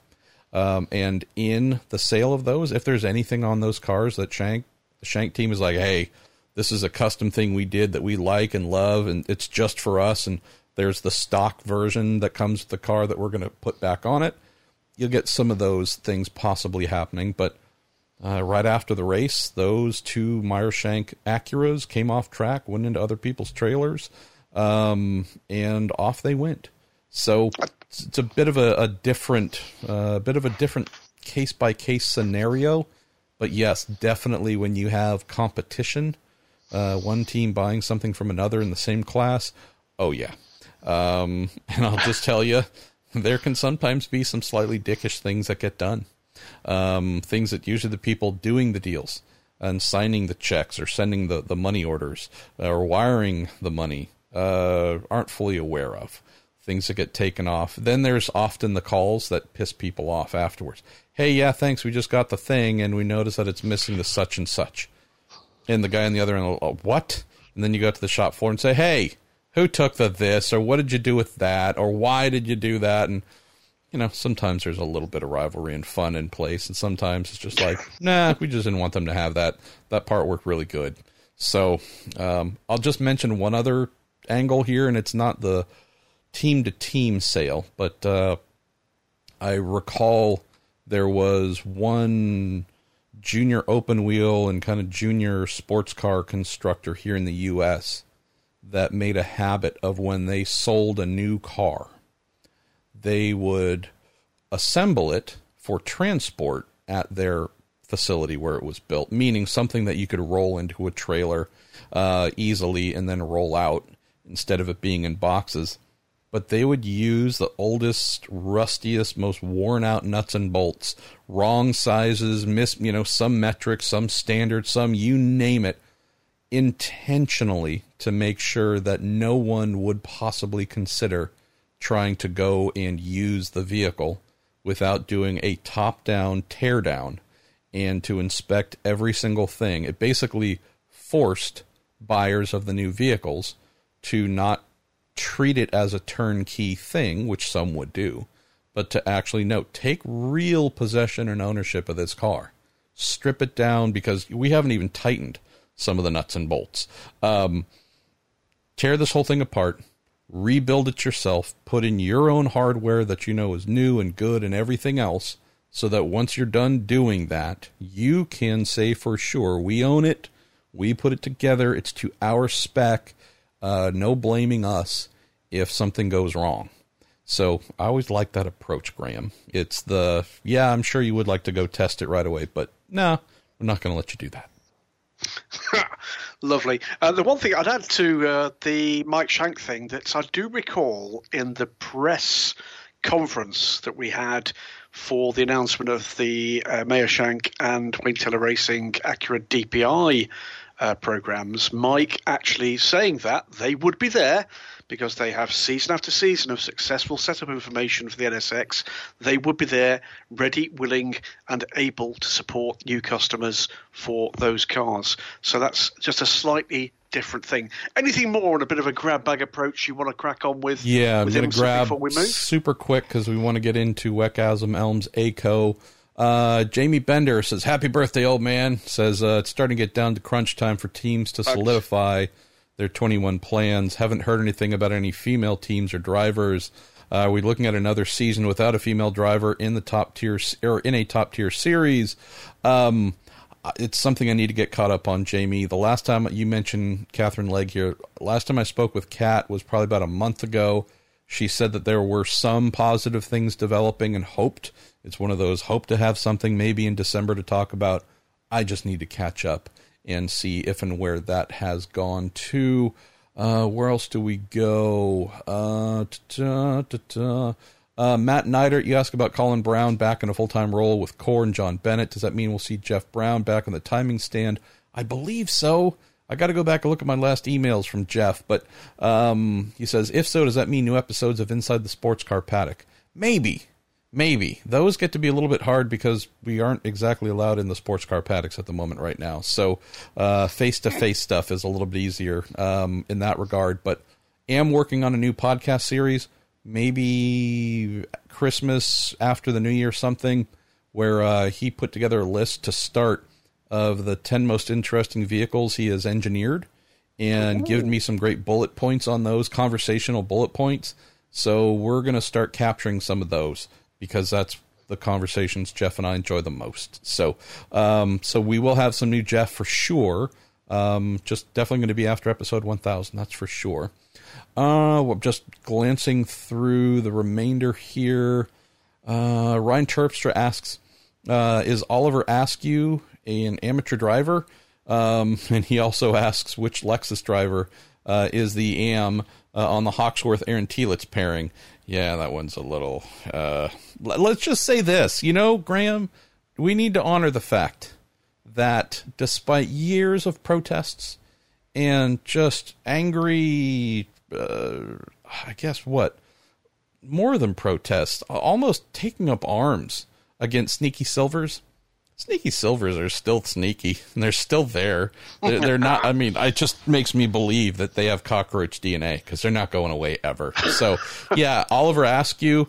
Uh, granted, IndyCar rookie last season. Uh, never really driven sports cars. Is now going to do. He's going to be the fourth driver for Riley. Uh, in the 74 Ranch uh, Ligier LMP3 at Daytona yeah, I don't know. Um, I mean, he raced an IndyCar. He didn't have a great, great year, but uh, talent wise, uh, he might not be someone I would look at and say he's an amp. But same thing with Aaron Telitz. Uh, so yeah, uh, that's always fun. Uh, last thing we're going to uh, let's see. We've got two things here. Chad Randall. Is there any news to what Lawrence the Sextol Vanthoor? Um, his plans for 2021 happens to be. Uh, would it be customer GTD racing like Earl Bamber or something in the WEC? All I can tell you, Chad, is I have a story that I hope you will look for Monday morning uh, on that very question on racer.com. Uh, Chris Ward, I can cover this one off quickly. Uh, saw them when uh, Chip Ganassi announced their primary drivers. It's assumed Scott Dixon is the Enduro driver. Indeed. Uh, noticeably absent was the fourth driver. Says Kevin Magnussen's dad has always wanted to race with his son and is a longtime GM driver Is this just a coincidence or am I completely wrong? Graham, you might have a little bit on uh, a certain Danish older guy uh, and his Uh, racing thoughts, maybe? Uh, Danish older guy is doing a full season of WEC in LMP2 with High Class Racing uh, in um, in their Oreca 07 that will be part of what looks very much like a double figures LMP2 entry for. I believe LMP2 is oversubscribed in WEC for the coming year. Ricky Zagata, you ask why Core Autosport decals show up on the 31 wheel in DPI. I don't know. Uh, so we're going to close here just with an uh, a firmament of Ryan Terps' question. This comes from Lance Snyder, who says, "Who in the right minds believes Oliver Askew is a silver driver? Um, he's a quote amateur." He says, "If he runs as an AM, is this just further proof that the drive ratings, especially silver, is complete shat?" And then in all caps says, "I said shat, Graham Goodwin." So, um, Yeah, you yeah. go. You, you, you and your American past participles. pass. pu- I I think my I think I got those cut off once, so I think I'm doing okay. Um, we went a little bit longer than we intended on IMSA, but we got a lot of questions on IMSA, so there we go. so That's now uh, you tell us where we're going, but I know where we're going, so just tell us so it's official. Uh, uh, we're going to go to Weckhaslams, ELMS, and ACO. All right, so that means I hurl Lance Snyder's obscenities at YOU. And if we didn't get to your question in IMSA or any of the other categories, please send them back in and we will probably ignore you again. Uh, let's go to right turn lever. It says Toyota tends to refresh their driver lineup, Graham. Uh, one driver per year, usually. Would you expect them to go into LMH with the same lineup, or is someone going to be out and refreshed? Uh, I expect the same lineup. It's as simple as that. I have some information kicking around for a couple of stories that circulate, uh, that are doing the rounds at the moment about uh, driver lineups in LMH. Uh, I have to wait a few days for some of that, but I expect it to be an unchanged lineup. Gonna go. That's simple. all right, and that's it. Uh, we're gonna go to fun next. Is the next category. Um, all right, Zach Anderson says if IMSA ends up going GT GT3 Pro in 2022, Graham, can GTE Pro survive in the long term at Le Mans? Uh, looking across all the various entries that might be possible from WEC, European Le Mans Series, Asian Le Mans Series, etc. So I know we've spoken about GTE AM being Yeah. robust. What about the Pro side? Well, one thing I'd say there, Zach, is there's only the WEC that has a GT Pro class. Uh, ELMS and Asia Le Mans series are to GTM regulations, although in Asia, and we'll have, I think, some news uh, in Asia. I'm not quite sure what we're going to do with that um, podcast we've we've collected from them, but uh, some very good news. They're GT3 um, cars there uh, for the Asia Le Mans series for the coming year. So the answer is it's all going to come down to what the intentions are of three factories. I think we, we said on the show last week, uh, I expect GTM, GTE AM to have quite a healthy future for a number of years. Um, we're really in a kind of transitional period, aren't we? With uh, IMSA looking towards GT3 Pro, with LMDH coming in 2023. This is all about what happens in 21 and 22. If things go along the lines that we hope, and in some cases expect, this is far less of a problem by the time we get to 2023. The issue is the intervening two years. Um, I don't expect any change whatsoever in 2021 from the FIA WEC. Um, we'll have to wait and see what happens. Hashtag wait and see what happens uh, at the end of next season to make a determination as to whether there might need to be some kind of change there. For the moment, I'm expecting healthy numbers in GTE AM in the WEC and in GTE in the European Le Mans Series. Uh, don't think there's going to need to be a change for 2021 uh, in Europe or indeed on the global uh, stage. Okay, we're going to go to Nicholas Cahoot. Hey, Nicholas. It Says, given that Penske is free in sports cars and Porsche will likely do LMDH, is Porsche Penske the avenue for Rogers' latest crack at Le Mans? And do Ganassi being tied to GM and a puny hybrid and LMDH mean Ford is out unless they do LMH? Uh, do you want me to take that? We can both. Are, I'll, I'll have a first crack not, uh, uh, to, to talk around it more than anything else. Look, there's a lot. we- Look, we've we've got we've had news from Audi. Um, as to what they're going to do in the round.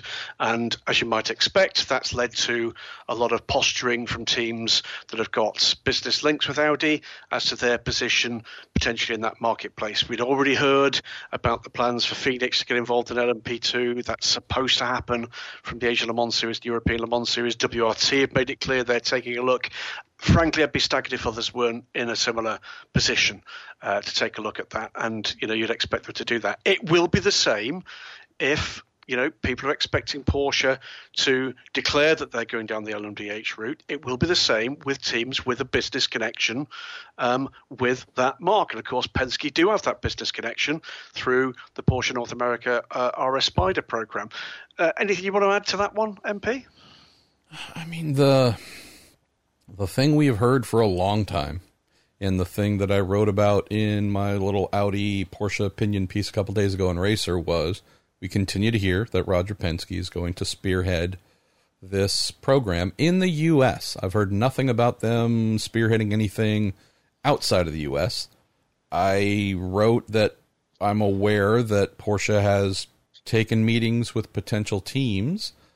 I would say that any major company, uh, that being those who play in motor racing as well, usually have some form of corporate governance that says you can't do uh, a, a, single bid contract with anyone. Uh, there has to at least be the uh, the presentation that you didn't just effectively award this to the person that you like the most. You did actually meet with multiple before deciding upon whomever.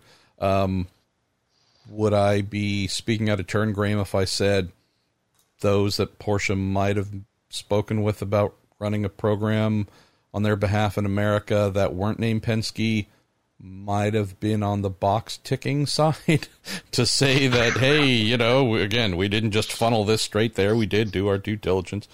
Uh, I, I, would say that might end up bearing uh, a hint of truth. So continue to hear that there's going to be an announcement, a, a pending announcement. I can't tell you when about Porsche's plans. Uh, I mentioned that it's believed to be somewhat imminent in the piece that I wrote, and even last night I had a call from someone uh, who I'm not going to name, but is very instrumental in global motorsports and has uh, their pulse on what lots of people are doing. And one of the first things that they mentioned in that conversation was hearing that Roger will be running a two car uh, Porsche LMDH program starting in 2023. So, uh, yeah, one, of those, if it gets announced, Graham, mm-hmm. you and I aren't going to be caught totally gobsmacked and surprised. I mean, if we were smart, we'd start writing those stories right now so with a little think, line that says insert quote to pull from whichever press release pops up. I, I think we're we're in a world at the moment where, despite the kind of carnage economically, there are some things that would be a surprise if they didn't happen. And I think you know I, am going to put a pin in that one and say, you know, uh, we are now in, in a position where, in the aftermath of Audi making their announcement, we are expecting others to make some noise in the coming days, weeks, and months. Uh, I hope so, and I hope what that means is that we can start to to look forward with, you know, hope and enthusiasm rather than what the tone is at the moment around the, the it's, it's about concern about small classes in just about every class of racing. I'm hoping we can start to look forward to a picture of real positivity and that people get behind that vision. Is it perfect? It absolutely is not everybody's perfect answer to the question. Will we care if we get to 2023 and the Rolex 24 Hours of Daytona and the 24 Hours of Le Mans and um, the rest of the IMSA WeatherTech Sports Car Championship and the FIA World Endurance Championship have got top class um, numbers well into double figures. I don't think we'll give us stuff. I think we'll be too in, busy enjoying the racing. Uh, let's hope that's the case. What's next, MP? Boy, John D. I don't know, John, if we've uh, read a question from you before, so we're going to read it right now. Um, little bit a little bit similar zone here of stuff we covered earlier in the show, but hey, John asks, is there a chance a Corvette will be GM's LMDH brand, so they'll leave the Ailing Factory GT class? Uh, and does any other manufacturer actually want a factory GTE slash GTLM program these days?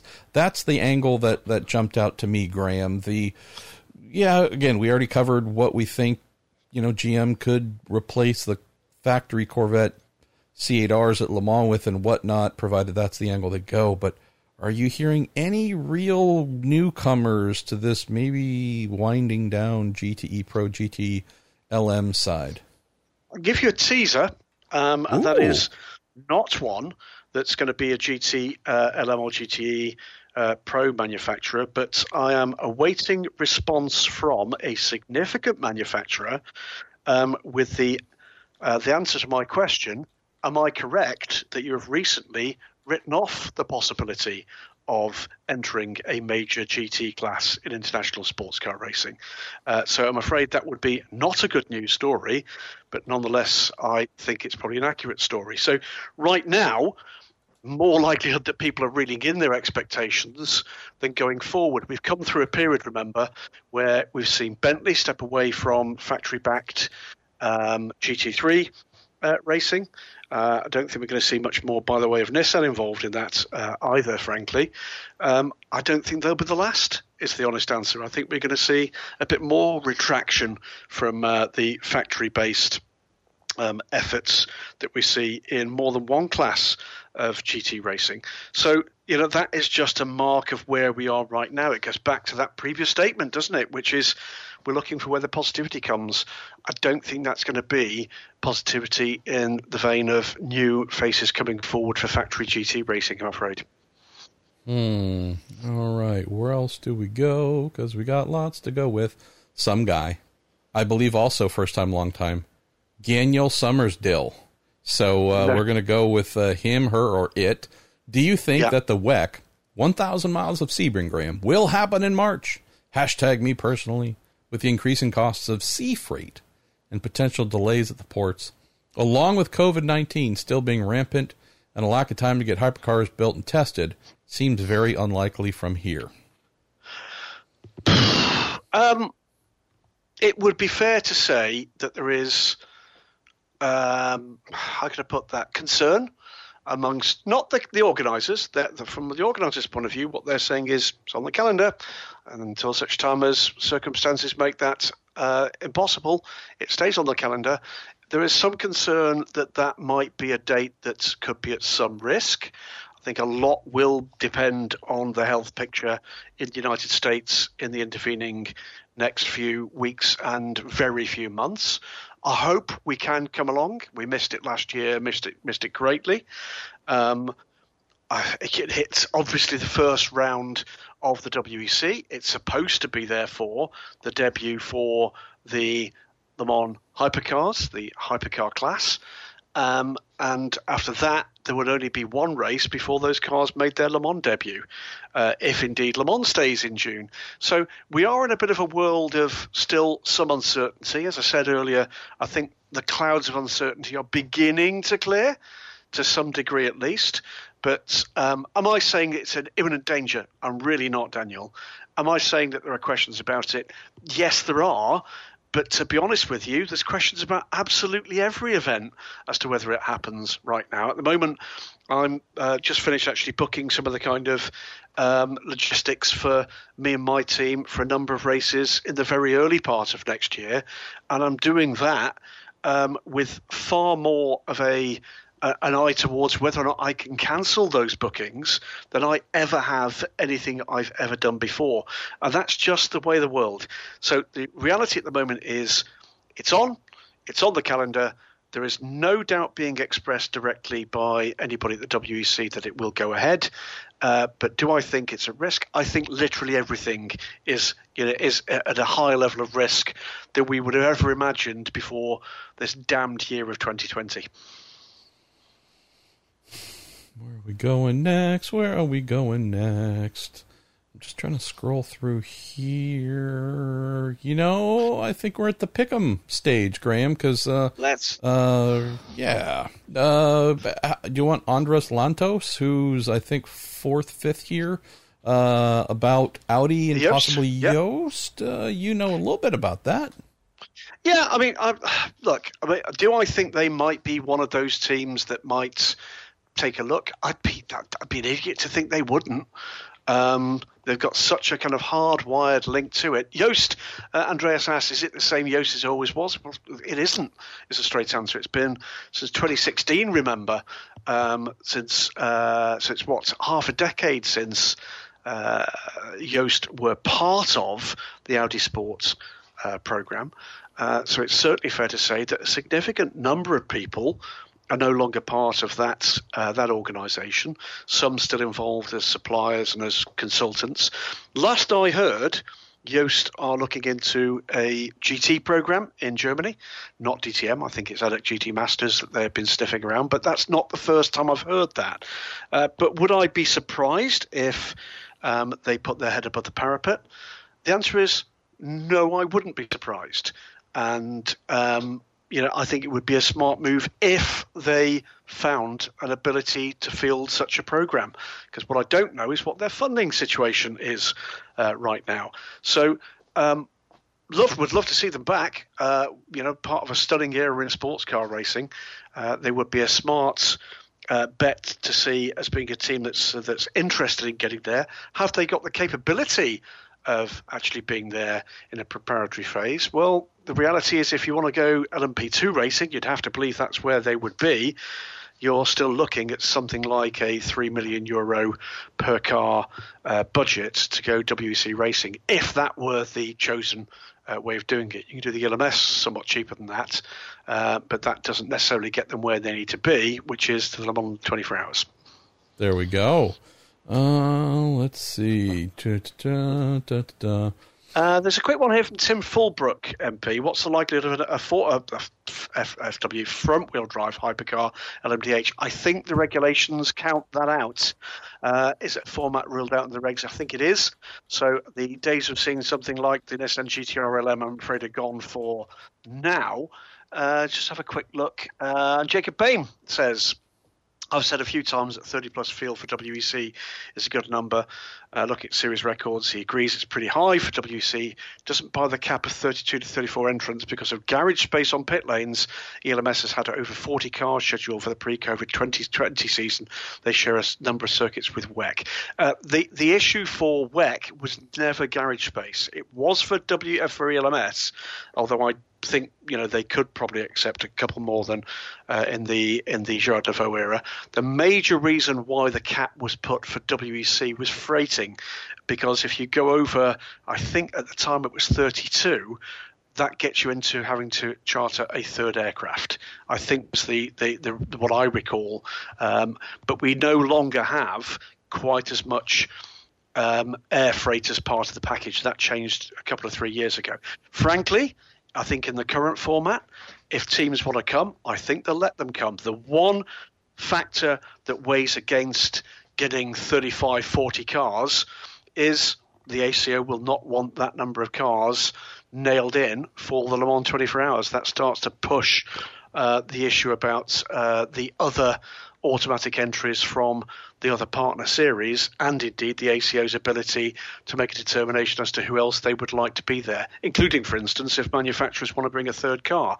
So that's the other reason why a cap on entries is a smart thing to do because it means that the, the blue ribbon event has got more flexibility for a selection committee to say, actually, we would like a couple more cars from the IMSA WeatherTech Sports Car Championship, for instance, or not. Hey, Graham.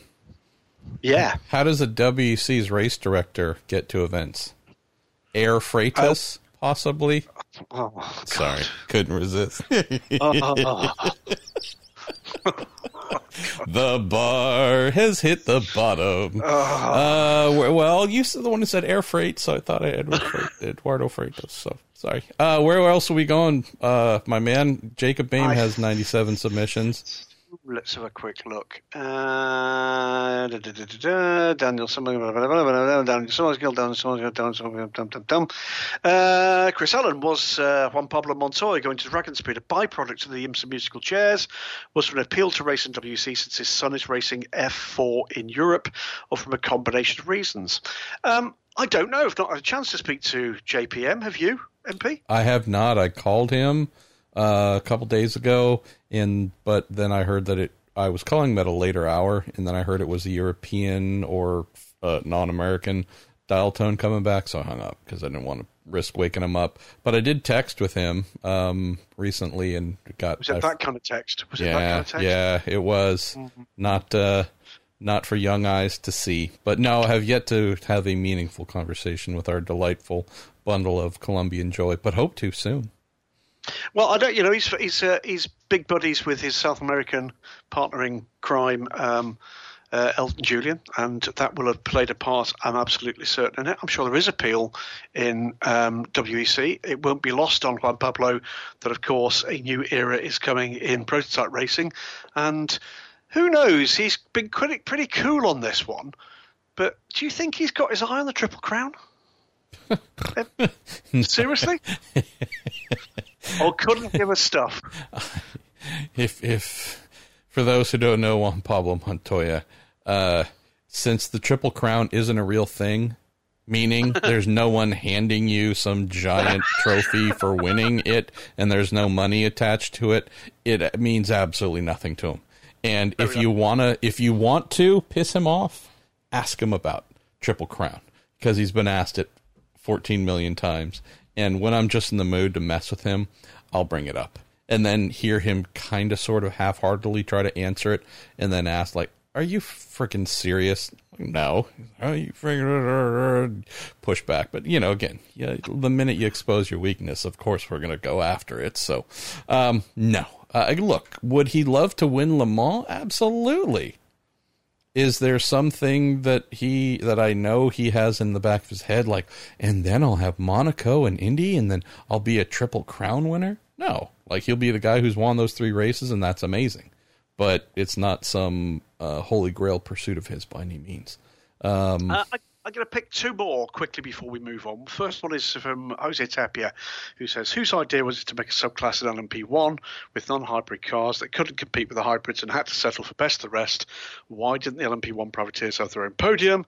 Uh, only jumped into sports car racing recently. Feel as though that helped kill the class. It sort of did. Um, they sort of fumbled it.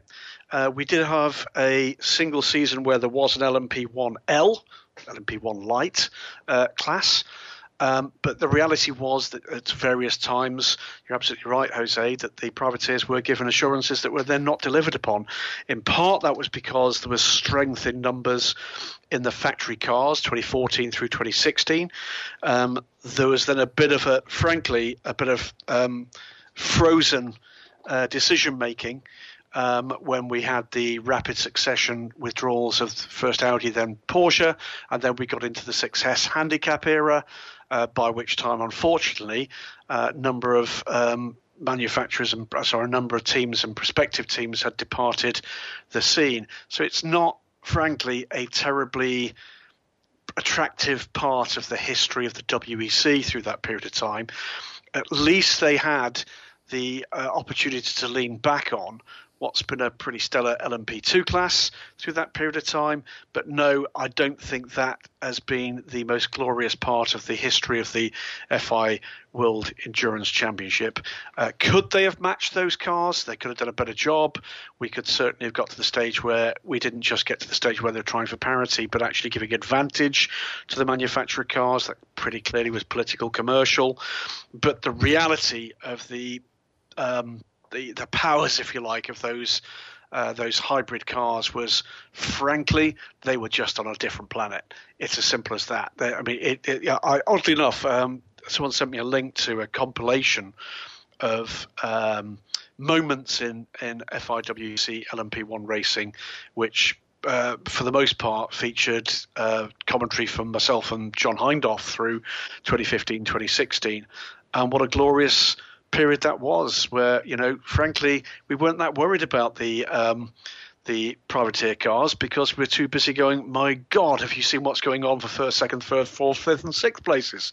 Uh, but with the benefit of hindsight, and isn't that a wonderful thing, that was pretty short sighted from everybody concerned. Final one here, and we are going to have a quick look at Jake Ward says, Can you explain? How each LMP2 constructor is prepared to work with multiple OEMs on separate LMD Husky projects. Before I answer that, I came across a completely random conversation on a message board that did not involve just just talking about um, uh, sports car racing, and completely randomly somebody did commit. Is that true that uh, the ACO have come up with a new class, LMD Husky? Marshall, Marshall, our work here is done. The the answer, by the way, to this one, Jake, is very simple. Um, these are going to be uh, propriety, proprietary LMP2 chassis. Uh, and remember, the other part of this is that the uh, the part of the powertrain that is the hybrid side of things is a spec part of the package. So the only thing um, for the chassis side of things, other than the bodywork, and that's within certain parameters as well, is the engine. So the engine, of course, you can have a manufacturer-specific engine, and of course there might well be some differences and some ways and means in which you adapt that chassis for an engine that might be turbocharged or not turbocharged. But the reality is, I don't expect there to be fundamental differences, um, other than uh, a pretty universal fit, uh, and frankly, not that different to let's say, for instance, what you might have seen in the past in a Lola chassis with a Turbo master engine, a normally aspirated uh, Toyota V8 engine in the same chassis. That's the kind of basis we're looking at. So the answer here is I don't believe we're going to get to the stage where any of those manufacturers um, compromise too much uh, their basic LMP2 slash LMDH chassis uh, for one manufacturer. I simply don't see that happening. Are we going somewhere else, my friend? We are going, I think, to uh, her general. Uh, I think reasonably briefly, aren't we, this evening? Um, John Schultz says last week's discussion of BMW's recent decisions regarding its factory racing efforts led him to wonder whether BMW Motorsport as a whole has any perspective in the foreseeable future. Why would they cut so many ties who wants to get involved in LMDH for the next two, three years? I'm not sure they do want to get involved in LMDH. I think BMW are one of the manufacturers we're more likely to see um, a little later on, maybe with hydrogen. Uh, it's been certainly one of those technologies that BMW has had some.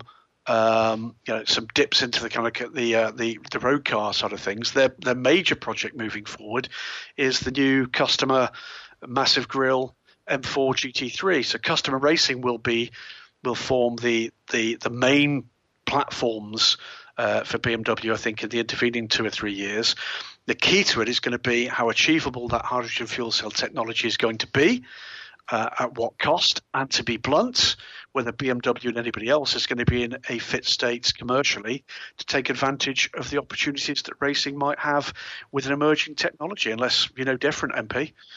No, I don't, and I would. We know for a fact that BMW is part of some of the LMDH steering, I don't know, steering committee meetings, whatever you want to call the meetings where lots of manufacturers showed up to talk about it, either in person or virtually. Um, but I would say that, to my knowledge, the last time that that happened and BMW was seriously or potentially considering it, that was before a lot of decisions were made to do a lot of the uh, cutbacks and whatnot that we have seen and expect to have confirmed uh, here somewhat soon. So, along with your opening line about this, Graham, of course, we'd love to learn about BMW coming into LMDH. Mm-hmm. I just think the last time that they were really eyeing it was before some key strategic changes took place. So, I think that's right. I, yeah, I would be very surprised if there is not an, an ongoing reduction here for a little bit. Uh, but yeah, there's also, as you mentioned, could it be hydrogen? Could it be some sort of bigger initiative that involves a lot of, of new motorsports related technology, that's where I think we're going to uh, hopefully hear some pretty cool things before long. Um, going to take a couple of questions here from Tim Fulbrook. Uh, Tim says, with the top flight of endurance racing on the edge of a new era, and with the turned heads in the wider racing world, Magnussen going to uh, Ganassi, Grosjean's Persia interest, uh, JJ's DPI drive, could we see sports car racing become the place to be in the 2020s? Um, I think there's every reason to expect that if the manufacturers in particular – up their game in terms of the way they activate those programs. And I think if we see in certain instances some of the championships up their game in terms of the quality of the efforts uh, that they put behind those uh, those packages, then there's every chance it could certainly get more of the pie. Will it challenge the steamroller for publicity that is um, the Formula One and NASCAR uh, paddocks. I think that's highly unlikely simply because there's the, the major money that's behind that. But you know what? We can get a bigger piece of the pie. And I think there's every prospect of that if you get some of those bigger personalities, uh, the big brands, the big battles, good TV packages, well produced highlights packages, you know, sensible ways of growing the audience, uh, more interaction, looking at what you can do with lots of the new opportunities that are around there. That's the likes of Formula One has woken up late to. Formula E's done a very good job with, um, you know, in terms of using new technology to get to new and wider audiences, using the virtual world, sim racing. Um, uh, platforms, uh, not as a blunt weapon, not as a kind of easy uh, way into this marketplace, but but start doing things in a way that just make a lot more sense and aren't seen as being a piecemeal meal part of the of the uh, of the package. Get these people on board. Get the people who want to become engaged in something properly engaged with it. I was talking to someone today, MP, about the quality of discussion that you get on an average YouTube feed I was watching the Kyalami race, and with a few notable exceptions, you've got people clearly watching six, seven, eight, nine hours of racing that know nothing about that race. Mm. Now, if you've got people prepared to put that investment in uh, of their time to watch this, for God's sake, find a way to engage with these people better. Um, and clearly, massive uh, proportion of people involved heavily in gaming. Um, you know, the the most tedious, predictable question uh, uh, point made is, "Oh, the F1's starting. I'm off now." You know, see what you can do to get them back. You know, it it, it for me, there's a frustration that we've got people's attention with the fact that the, the cars are cool, the racing is cool, but we seem kind of frozen in terms of our ability to retain that audience. And I think a lot of that is going to come down to how is this going to be packaged moving forward. Um, one final one from Tim Fulbrook. Uh, will the Corvette C8 says, be the last car built to GTE specification? Were there any manufacturers that got oh so close to joining the the, uh, the category? I think the answer to the first one, MP, is probably yes. Um, there have been t- uh, manufacturers that got oh so close to joining the category. We've said it time and time again on the show. Uh, look up McLaren Senna GTR and ask yourself two questions. One, why is that so-called um, hypercar track day car got position lights on the on the side, and why is it running on Michelin tires? Um, and the second one, I'd say Lamborghini have come close more than once to taking a good hard look um, at that class without a shadow of a doubt. They've but been McLaren, entering GTE for I think four years now. So it just some of these, you know, it's just a long process apparently. So it might take uh, so long, unfortunately, but that by the time their cars arrive, the class will no longer exist. So we'll have uh, to see. Know, yeah, and rumor has it BMW were going to enter at some point, but uh, they never got round to that. Hey burn. Uh, um, let's see. Kevin Payne, with Audi pulling out of Formula E, do you have any insight into what will be the next challenge for Allan McNish? He also says happy 50th MP. Uh, I I can tell you, I know it. No, tell you right away. He's um, he's looking into a strategy to see whether or not he can get the Tunnocks biscuits that we keep gaffer taping to the ceiling in the WEC TV booth, so he can't eat them early. That's his next challenge. The It's ceiling, seeing- I just figure if you taped him to the back of a chair, he might struggle to reach up and get him. So, I mean, that seems like a lot of effort right there. Can, Um, I, can I just? I'll say this out loud. Uh, I don't see any circumstances in which Al is not involved in what comes next for Audi. I, I cannot conceive of circumstances that would see him not in a senior role. There we go.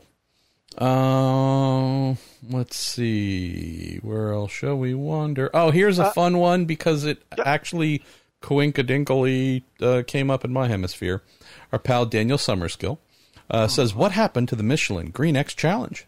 That was around. I think at Le Mans in the Intercontinental Le Mans Cup around 2010, 2011. Uh, happy belated birthday, he mentions. Um, I can What- tell you, tell me. Honestly, it was uh, you know one of those things.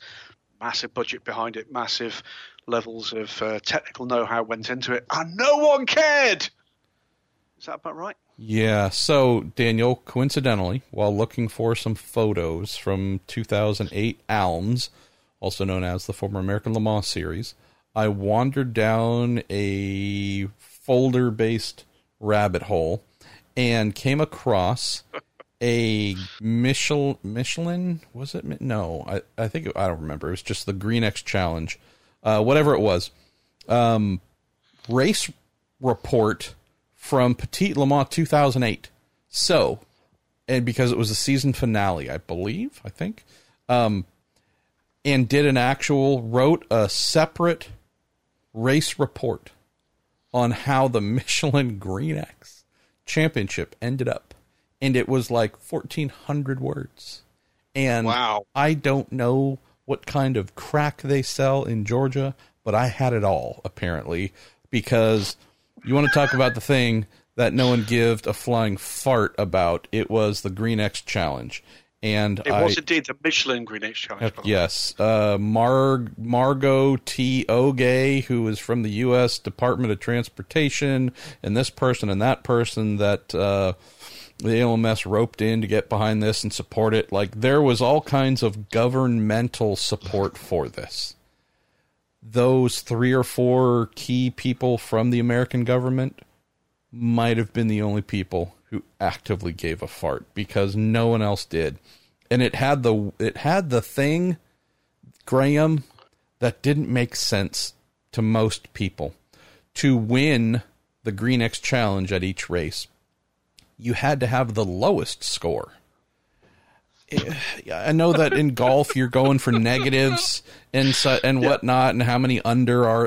And again, I know that there's some Did you have- sports. Did you have to wear semi trousers as well in the Green X Challenge? Is that the, the Oh my gosh, this is just one of those things where you go, who, who is actively looking to see the no- oh Corvette Racing got a twenty nine point three eight score. Well, what is it? How do you get to that number? What is that number comprised of? What's the math? What factors? Yeah, things and stuff. You know, just uh, what? Uh, Things nobody knew. Yes. So, uh, but nonetheless, 2008, by the way, uh, we at Speed were being paid to write this crap, so that's why it got written. Um, no one cared about it. It moved nothing. It did nothing. It has had no long-standing or sustainable impact on anything, and it was funny to me that when the ALMS and Grand Am uh, quote merged and became New Era IMSA, Decra took over the sponsoring of this thing, and it was the Decra Green Challenge. And I know that you are going to find this hard to believe. Fewer people gave a fart. It- right? It, it's that thing where like you haven't seen like you haven't seen the dog for a couple years and all of a sudden it kind of comes running in through the garage and looks around and takes a couple bites of food and takes off again. You're like, I thought you were dead. Where the hell have you been? You were here the whole time? Oh, well, huh? And it was soon gone because Decra decided to no longer sponsor things, but certainly did not sponsor the thing that Yeah. it would have just been easier for them to make it up. Hey, we're sponsoring the Green X Decra Formula One Challenge, um, and we won. Uh, well, what did we win? We don't know, but we're going to make up press releases, and we're going to have a whole fake contest for the whole year, and actually just invest no money in anyone other than ourselves and make a, it up. that's a thought. That Yes. Maybe we could do a fake a fake award for next year for a major championship that we make up and we could issue it and see how many people bother to ask. This, I mean, they fun. would have. It would have been more relevant if they had sponsored uh, an iRacing series. Like, I mean that that's about the only place you go. Hey, wow, they've all got scores of zero. Look at look at what we've done to change motorsports. This is a zero. We look at this zero emissions. This is the thing we're behind. That's why we have the Decra iRacing Green Racing Challenge. Yep, makes total sense. Anyways, I just yeah. Oh man, fun stuff. Uh, all right. What else? Uh, all right. Here, here's maybe a final one for you. I don't know. Go for it. Um, James Counter says, Okay. What do you know about Formula Woman, and what do you think it might achieve? Where do you think? Where do you think it might achieve? That's an interesting phrase. We're You talking can- about we talked about W Series or Formula Woman. Formula Woman's a long time ago. yes, yes. So I uh, that was yeah. You we discussed this briefly in the past, Wasn't Formula Woman Mazda RX-8? something like that. Yeah, uh, There was- UK there was- there was only. Yeah. No, I think you're probably talking W Series. I think James. Which would Um, be a strange thing to ask about on our weekend sports car show, but uh, It would. Um, so the answer is, what do I think it might achieve? Profile. Okay. Uh, am I an ex- a, fan or an exponent of what they're doing there with the all kind of female single um, uh, seater grid? I'm not particularly, but I admire the fact that someone's taking some initiative and clearly putting some money behind it. I know there's some cynicism about the long term funding of this, but look, if that allows us not to have to ask questions uh, that we were asked actually earlier in the week in sports cars about people who should have done enough to have attracted attention to get um, you know a confirmed drive like Kat Legge, then it would have achieved it, wouldn't it? If we can get to the stage where the likes of Jamie Chadwick, um, who won the first series, uh, manages to get a meaningful drive in an international series because of she's got the talent um, to take on her peers and win and win well, then that will be a good thing. she It's was been good- announced in Extreme E, and that is international and it's off road. Uh, absolutely but right. it's not Extreme maybe something you know uh, so far we have seen to therefore be familiar with. But that is in theory going to be a globe-trotting thing that she does. And remember, Extreme E is another series where you have to have two drivers, and one will be male and the other one will be female. And we've got uh, a glittering array of stars coming on the male side. And if that allows some of the less well known and at times maybe the uh, uh, the, the less experienced female drivers of off road uh, sport to improve their game and get more profile, again, I think that's a good thing.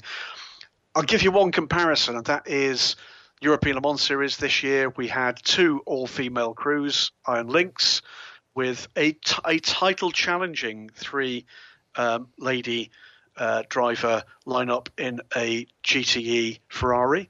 And the slightly less successful but encouraging progress from the number 50 Richard Mille LMP2 uh, effort. The Iron Lynx car certainly will be graduating to the WEC for the coming season. Uh, I believe the plan is that there will be a new group of um, women racers in the ELMS in another Iron Lynx car, and that will be looking to do what they can to push that forward. Frankly, I think as long as it's being done with the right motivation in place, that means that more opportunity comes forward for everybody concerned. There is no downside. Uh, am I a fan of positive discrimination and positive placement like that? It's not particularly at the top of my wish list, but neither am I idiot enough to think that we haven't got movements around the world at the moment for all manner of uh, areas of diversity that have got uh, lofty aims uh, that are based on the fact that we perhaps have ignored some of those needs for rather too long in modern history. So, more than prepared to give them a little bit of slack and see whether or not they can produce against what they say they're trying to produce. In the case of W Series, they get a pass from me to crack on and show that they've got the right motivations here. Um, and I hope to see some of those young women actually stepping forward and stepping up into better opportunities in the future. That's that's where I am on it. see if I can find anything else that might keep us here a little longer. Uh, yeah, we're going to go to our pal Andrew Backa Says I dispute Graham's issue with calling the LMP2 class requiring requiring bronze drivers pro am.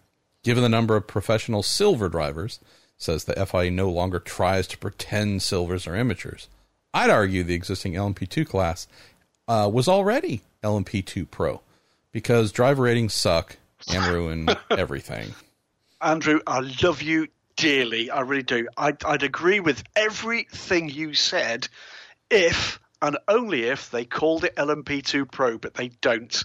They call it LMP2. It is a Pro Am series uh, because silver is not supposed to be a, a professional uh, ranking. So I do find it odd that they don't call it LMP2 Am. Um, we, uh, the odd thing is, we long talked about uh, the potential to have LMP2 Pro. Uh, and that's principally on the ba- basis of the capabilities of those cars. They are extraordinary. Uh, those the current uh, brand of LMP2 cars are extraordinarily able machines. Um, you know, evidenced by the kind of lap times they pump out at Le Mans time and time again. But uh, I take your point. Um, but on this one, I've got the microphone, so I'm right and you're wrong. there we go. Uh, we're going to go to Kevin DeVries. Uh, wants to know about Mosport, Motorsport Track, also known as Canadian Tire Motorsports Park. Says seems tons of drivers love the place and due part to its sheer speed and potential for pucker moments. I understand it's played host to a plethora, hey, good word, of series over the years any specific series or races that I might be able to find on the YouTubes to check it out. Says I live an hour away and I'm shamefully ignorant about the place. Well, oh. there were many great America Le Mans Series races there. Back in the 80s, you had uh, some occasional visits by Group C, which is pretty darn awesome. Uh, the Speed World Challenge Series, Kev, both in GT and touring car form, offered a lot that might be fun. And if you were to go back even more distanced er, you would find some can. That's a great word. Yes, and USRRC races there that you, I think, would absolutely love. So I'd do that. Uh, we're going to go to our pal again, Jacob Bame. Third attempt, he says. In earlier shows, you've said that a major reason behind the ASO's move from distance certain to time certain races was primarily dictated by TV deals. But in the era of uh-huh. streaming, why are races still time certain? Thousand miles of Sebring is proof of concept. Prolonged yellows affecting race time are not an issue if you establish a distance and a maximum time as a backup. So why not turn, for example, six hours of Spa back into the thousand Ks of Spa with six hours as a backup? So as a current LMP2 can cover uh, around 1,100 kilometers in six hours, depending on the track, making the idea viable. History gets its due, and TV deals are still happy. Um, I'll, I'll come cracking in with the fact that I think streaming is by far the more um, I could put this preferred option, although this is a good moment, by the way, to say what great news it was for IMSA with the TV figures yeah. last week, MP, which you'll know rather more about. And uh, I do wonder what that, that potentially means for figures for other kind of coverage of the of the championship. But uh, good news for the kind of well, that's NBC doing a great job, isn't it? Uh, uh, it's got to be said. Yeah, I mean, we're saying nothing negative about NBC. We just have to be very, very, very honest. The numbers especially when they took over from Fox and Fox Sports at the end of 2018, were just non existent. So okay. IMSA's TV ratings were so bad, they would kind of not talk about them ever, ever, ever. And mm-hmm. so in 2019, NBC's first year, there were improvements for sure, because how could you not? And uh, so the key proof of that is year to year from 2019 to 2020. I believe it was 21% uptick. It's either 21 or 23%. I forget which, but I apologize. Regardless, it's pretty close. We'll call it 22% year to year upgrade. Great. The most telling number, to give you an idea, Graham, of how low the ratings were that they had to start off with. From 2018, Fox Sports last year hosting IMSA, uh, to 2020, there's been an 89% increase. Wow. So while that is super impressive, it's still an average of 250,000 viewers per uh, per event, and the big rating seen on uh, I'm sorry on NBC network to open the year for a little bit at Daytona, where it was roundabout averaging a million viewers there. You know, those things help skew things a little bit. So I'm not taking anything Indeed. away, just saying that the percentage increase is huge. We just need to read about a 22% increase next year, and the next year, and the next year, and then finally we'll be at a place where we can say, aha, there's really a good, good number of people tuning in for every event. Yeah. As for the uh, the reason why we have the time certain events now, it's principally certainly for the WEC because Martin Haven and Allan McNish need to be in bed before the street lights are out. Well, I mean, if they could get the constable, not as, not as a couple, not as a, I should say that Nah, immediately. yeah, uh, Those rumors are scandalous and incorrect. True. Uh, Clement Rosin asks, "What happened to Bullet Racing's program with Bentley?" COVID.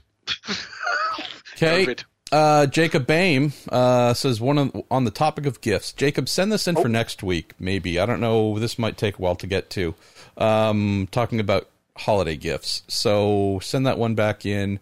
And might I suggest uh, we head to fun before we have to turn I off the so. internet machine? I will. I will say really quickly to Nick, whose surname I'm going to murder again, Dovniak, um, has asked a question about Super GT and balanced performance. Um, Nick, please drop me a personal message via Twitter or via Facebook, and I will get RJ O'Connell to provide us an answer for you on that one. But it's a very good question, but I don't know the answer. Hmm. Okay. Well, where are we going to close the show? We're going to go to fun, fun, fun, fun, fun, fun, fun. We don't have a ton of fun, fun, fun, but uh, where shall we start? Um, where shall we start? There's a lot of them for me. I don't know why. There are. Well, it's because it's because you had a big birthday. I mean, guess so. sixty something to celebrate. It really is. um, uh, Zach twenty three with double A. Zach twenty three. Uh, two fiftieth questions. What is MP's earliest sports car memory, and what mistakes did you make on your first ever day on the job in motorsport? Oh, well, let's First, go. first sports car memory. Uh, first sports car memory would be my first proper racing memory as well. Uh, that would be spectating at. I struggle to know whether it was 75 or 70, 1975 or 1976. Laguna Seca IMSA GT. And recall watching factory BMW, and that's where I'm a little fuzzy on what year 75, 76. Um, being chased by, I think, Dekon Monzas. And uh, again, it's a little bit fuzzy, but I do recall standing uh, with my dad, and it would be the area, if you've been to Laguna Seca, as you're driving down the hill and making the right, heading towards the paddock, on the right, where you would start driving up if you wanted to head towards the corkscrew, that is where modern era, where teams park up that hill. Uh, I'm guessing back then that was more of a spectator parking area because I remember being there with my dad looking back at what would be the cars coming down the hill um, through turn 9 into turn 10, making that right towards turn 11, which is the final corner towards the front straight. Um, and just watching this BMW, BMWs, red, white, and blue BMWs streaking past. So, yeah, uh, IMSA's been a part of my life for a long time, boys and girls. Um, as for the f- first day mistake, I don't know. I'm sure I made many. I can tell you that the number one first year mistake, and this almost ended in fatality, or could have ended in fatality, and it's, I guess, funny now. Whoops. Wasn't funny then. Um, was at the first big pro race that I was taken to as a young crew member in whatever year, 86, 87, something like that, was the uh, Phoenix 200 IndyCar weekend and I was part of the crew on a SCCA Pro Super V team, which would have been, you know, kind of GP three level if we're talking European open wheel, and maybe mid level, the road to Indy prior to Indy Lights level. Anyways, um, being granted some new mechanical freedoms to do more than just wipe the car down and low pick up heavy things and put them away in the transporter uh, or the trailer, I should say. Uh, I was allowed to help put the wheels on the car while it was up in the air and to torque them to go out for whatever practice session or qualifying. And for those of you that are familiar with how most professional racing wheels interact with the brakes uh, and whatnot, there is the brake disc hat. That is the part with usually the holes in them or they have studs that come out, and on the back side of the wheel that mounts to it, either the wheel has studs that go into the holes, or the wheels have the holes bored into them to receive the studs that stick out. But that's how things connect, and that's why uh, wheels do not spin on the brake discs because they're engaged through this mechanism. Well, what happens, Graham, if you're 16 years old and uh, dumb and think that you have gotten the wheel seated onto the pegs, but didn't, and torque the wheel down. And yeah, so uh, yes, so luckily the driver. I mean, this is like a crew of like, including the driver, like four people. So you know, we're just under a little easy up tent. Um, he happened to notice that something just looked wrong and realized that I had not seated the wheel onto the brake, and that was on the right front corner, which on a high speed oh. oval like Phoenix would be a recipe for going into the wall and possibly uh, leaving in an ambulance with a sheet thrown over your entire body. So uh, he did two things, which I'm thankful for. He recognized it and then made a very big deal out of it. And I can't tell you, Graham um, mm-hmm. or Zach, 23, how much of it was pure outrage at the error or how much of it was I need to make sure this kid never forgets this moment. So I am going to make a giant deal out of it in a way that will always stick with him. But that's what he did, and I'm thankful for it because mm-hmm. I kind of didn't totally know what I was doing and I wasn't paying attention, and he made sure that I darn near peed down my leg because I was both afraid of him and his reaction and his disappointment, and disappointed in myself doing something that could have seriously hurt him. So I'd say that's a pretty good one. Um, and I hopefully answered the question. Yeah, I think you. Did, I think you did. Um, we're going to carry on with some fiftieth uh, fiftieth birthday oh, ones. because, here we go. Yes, we are. Yes, we are. What is your favourite memory working in sports car racing? With it being in the cars and you worked on, taking pictures, the track, sitting, uh, interviewing people. Um, uh, it's not going to be that. It's uh, what's a, a couple of memories over the long, long half century you've been floating around the sun. Um, uh, two things come to mind: the little crappy team of my own, uh, where we finished third overall at uh, the 25 Hours of Thunderhill, and I forget yeah. exactly where we finished a year or two later, but we had crazy hardships and barrel rolled the car because one driver was being a total idiot. Um, and then had to repair that and so on. And I forget where we finished, but uh, it's some of those David Goliath things really uh, jumped out as things that I loved. You know, one of my favorite memories, and it's one of the the first on the professional side, was going over the wall for the very first time during an IMSA race. Uh, this would have been 1990 with the terrible. I was about to say terrific, but I was trying to blend horrific and terrible. I don't know if that is that terrific. Sure. Um, the Racecraft International team uh, with our SE eighty nine Spice Ooh. GT powered GTP powered by, I believe it was a five liter Pontiac V eight. Uh, going over my very first time going over the wall in an IMSA race, IMSA GTP race as a crew member, and I was still, I was like 19. So yeah, still young enough where they weren't going to entrust me with a whole lot that was important that I could mess up. So all I did was go over the wall with a can of glass aerosol glass cleaner and a rag to clean the windshield during the pit stop while there's a driver change going on and tire change and whatnot. And I don't remember what I did.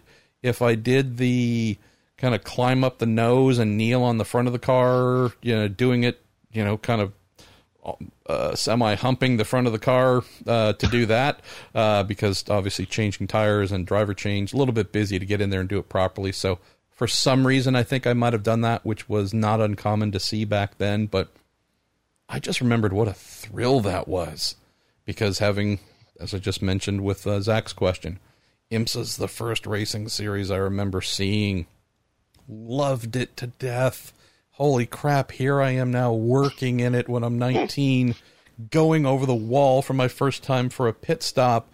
And it was just watching, I don't know, man uh, well, granted, we were slow, so we got a, I got a chance to spectate a little bit while on pit lane. But watching, you know, the Dyson Porsche and TWR Jags and Nissan GTP cars explode out from behind us, you know, leaving the pit sooner if it was under yellow, and everyone pitted at the same time.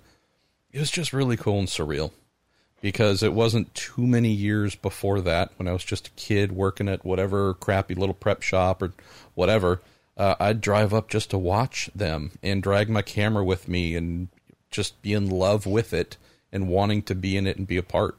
And so even you know while I was doing work as a mechanic when we uh, between races or that's a stupid way to put it was performing as a mechanic just was not doing tire changes during the pit stops it was still cool to go over the wall and like know that I could get run over by really famous cars and drivers. So that was uh, that was just really cool, man. It felt like an achievement. Fantastic stuff. We'll pick a couple more to finish off this show because uh, time is pushing on. I got one here from Ivan Pandev for fun. The BMW M4 GT3 got him thinking. I don't even want to think what that thought might have been. What I are your picks for the race cars throughout history with the highest, ugliest to success ratio, and what about the lowest success to beauty ratio?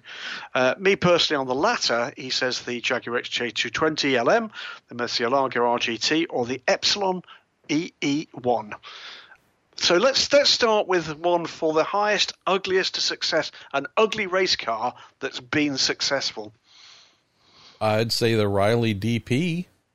Oh right? yeah, and I the Riley I think was the best looking of all the Daytona prototypes, Fab but the car, formula itself Ooh. just made ugly cars, right? I mean it. Yep. Uh, but yeah, I mean they won kind of everything, so maybe that had the highest, uh, despite the ugliness. Boy, you want everything type deal. Uh, so that comes to mind over here, Graham. What about on your side? Just trying to think. I, don't think the Panoz Esperante GTLM was a particularly good looking car, uh, but that won Le Mans in uh, 2006. I think the first car to win Le Mans in that class that was not a Porsche. So that one for me most certainly uh, um, is right up there. As for the really pretty cars that did absolutely nothing, uh, you've got three of them there. I'm going to go with. Um, it, it, rather predates the pretty appalling and actually not that good looking in the way that it came to the track. Rocket Sports Jaguar to go for an earlier iteration of this of that car, the Jaguar XKR that was done for British GT by a guy called Alan Lloyd. Um, a simply spectacularly beautiful uh, GT race car that was bloody awful Um, absolutely terrible. Spat fire, which means we've got some fantastic pictures of it. Uh, but uh, unfortunately, it, it was coming out of the cockpit, so that was the only slight problem there. Yeah, I mean, it basically had um, one primary talent, which was it would shit itself all over the uh, the track at an alarming, and not shat by the way, um, itself. Uh, an alarming kind of rate of knots. Real shame because it was a stunning piece of kit, but uh, but absolutely hopeless, I'm afraid. How about a pretty car that never did anything, MP?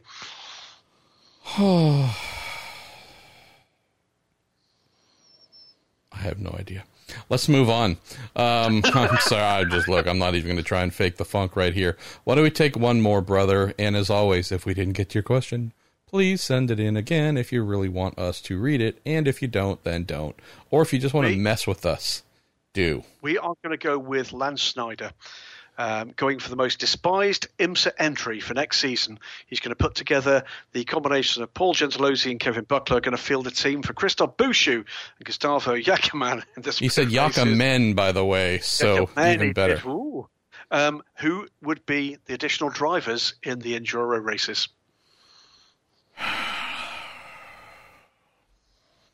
going to throw Montoya in there, right? Um, he's a divisive character, isn't he? Well, look, he, he's if he's got nothing to play for, you really don't want to be in his proximity because oh. you might oh. not be in the race much longer. Uh, so we're going to throw JPM in there, and uh, you get the last, Graham. Oh, Bamber, what a loathsome individual oh. he is. Just terrible, terrible. But he, he comes across as being such a nice bloke. People just don't know just how appalling a person he is. His Absolutely. real name, by the way, Bam Earlber. A lot of people don't know that. Change uh, that up. Yep. El Bamba. Oh, damn him. I hope he uh, retires. I'm, I'm putting hexes on him as we speak. if you're listening, Earl, we love you dearly. We don't. Um, we hate you. Oh boy, I've, I've, got a little little doll here. I'm stabbing right now. Oh, the guy! I tell you. Uh, just terrible. Uh, kidding aside, are we done? I mean, we could do this for another two hours and probably still not get to all the questions, but I, I, I kind of feel like we're done. And if we are, well, you know what to do. I do. We'll take it home. Uh, it's the end of this week's edition of the Week in Sports Cars on the Marshall Pruett podcast. We're going to say thank you to all of you again for listening, particularly those of you that took the time. Uh, that's you, Daniel Summerskill, and uh, a very small number of other people uh, to send in the questions again this week. Massive number again, and apologies to those we didn't get to. Send them in again, and we'll try to get to them. Thanks to Ryan Kish for again for putting them together for us. But of course, we thank Cooper Tires. We thank uh, TorontoMotorsports.com. We thank Bell Helmets USA. Don't spank we, Bell, Bell Helmets USA. Let's not do that. It'd be a bad thing. Um, but uh, we thank the Justice Brothers, of course. He's been Marshall Pruett. I've been Graham Goodwin. This has been the Week in Sports Cars. We will speak to you again next week.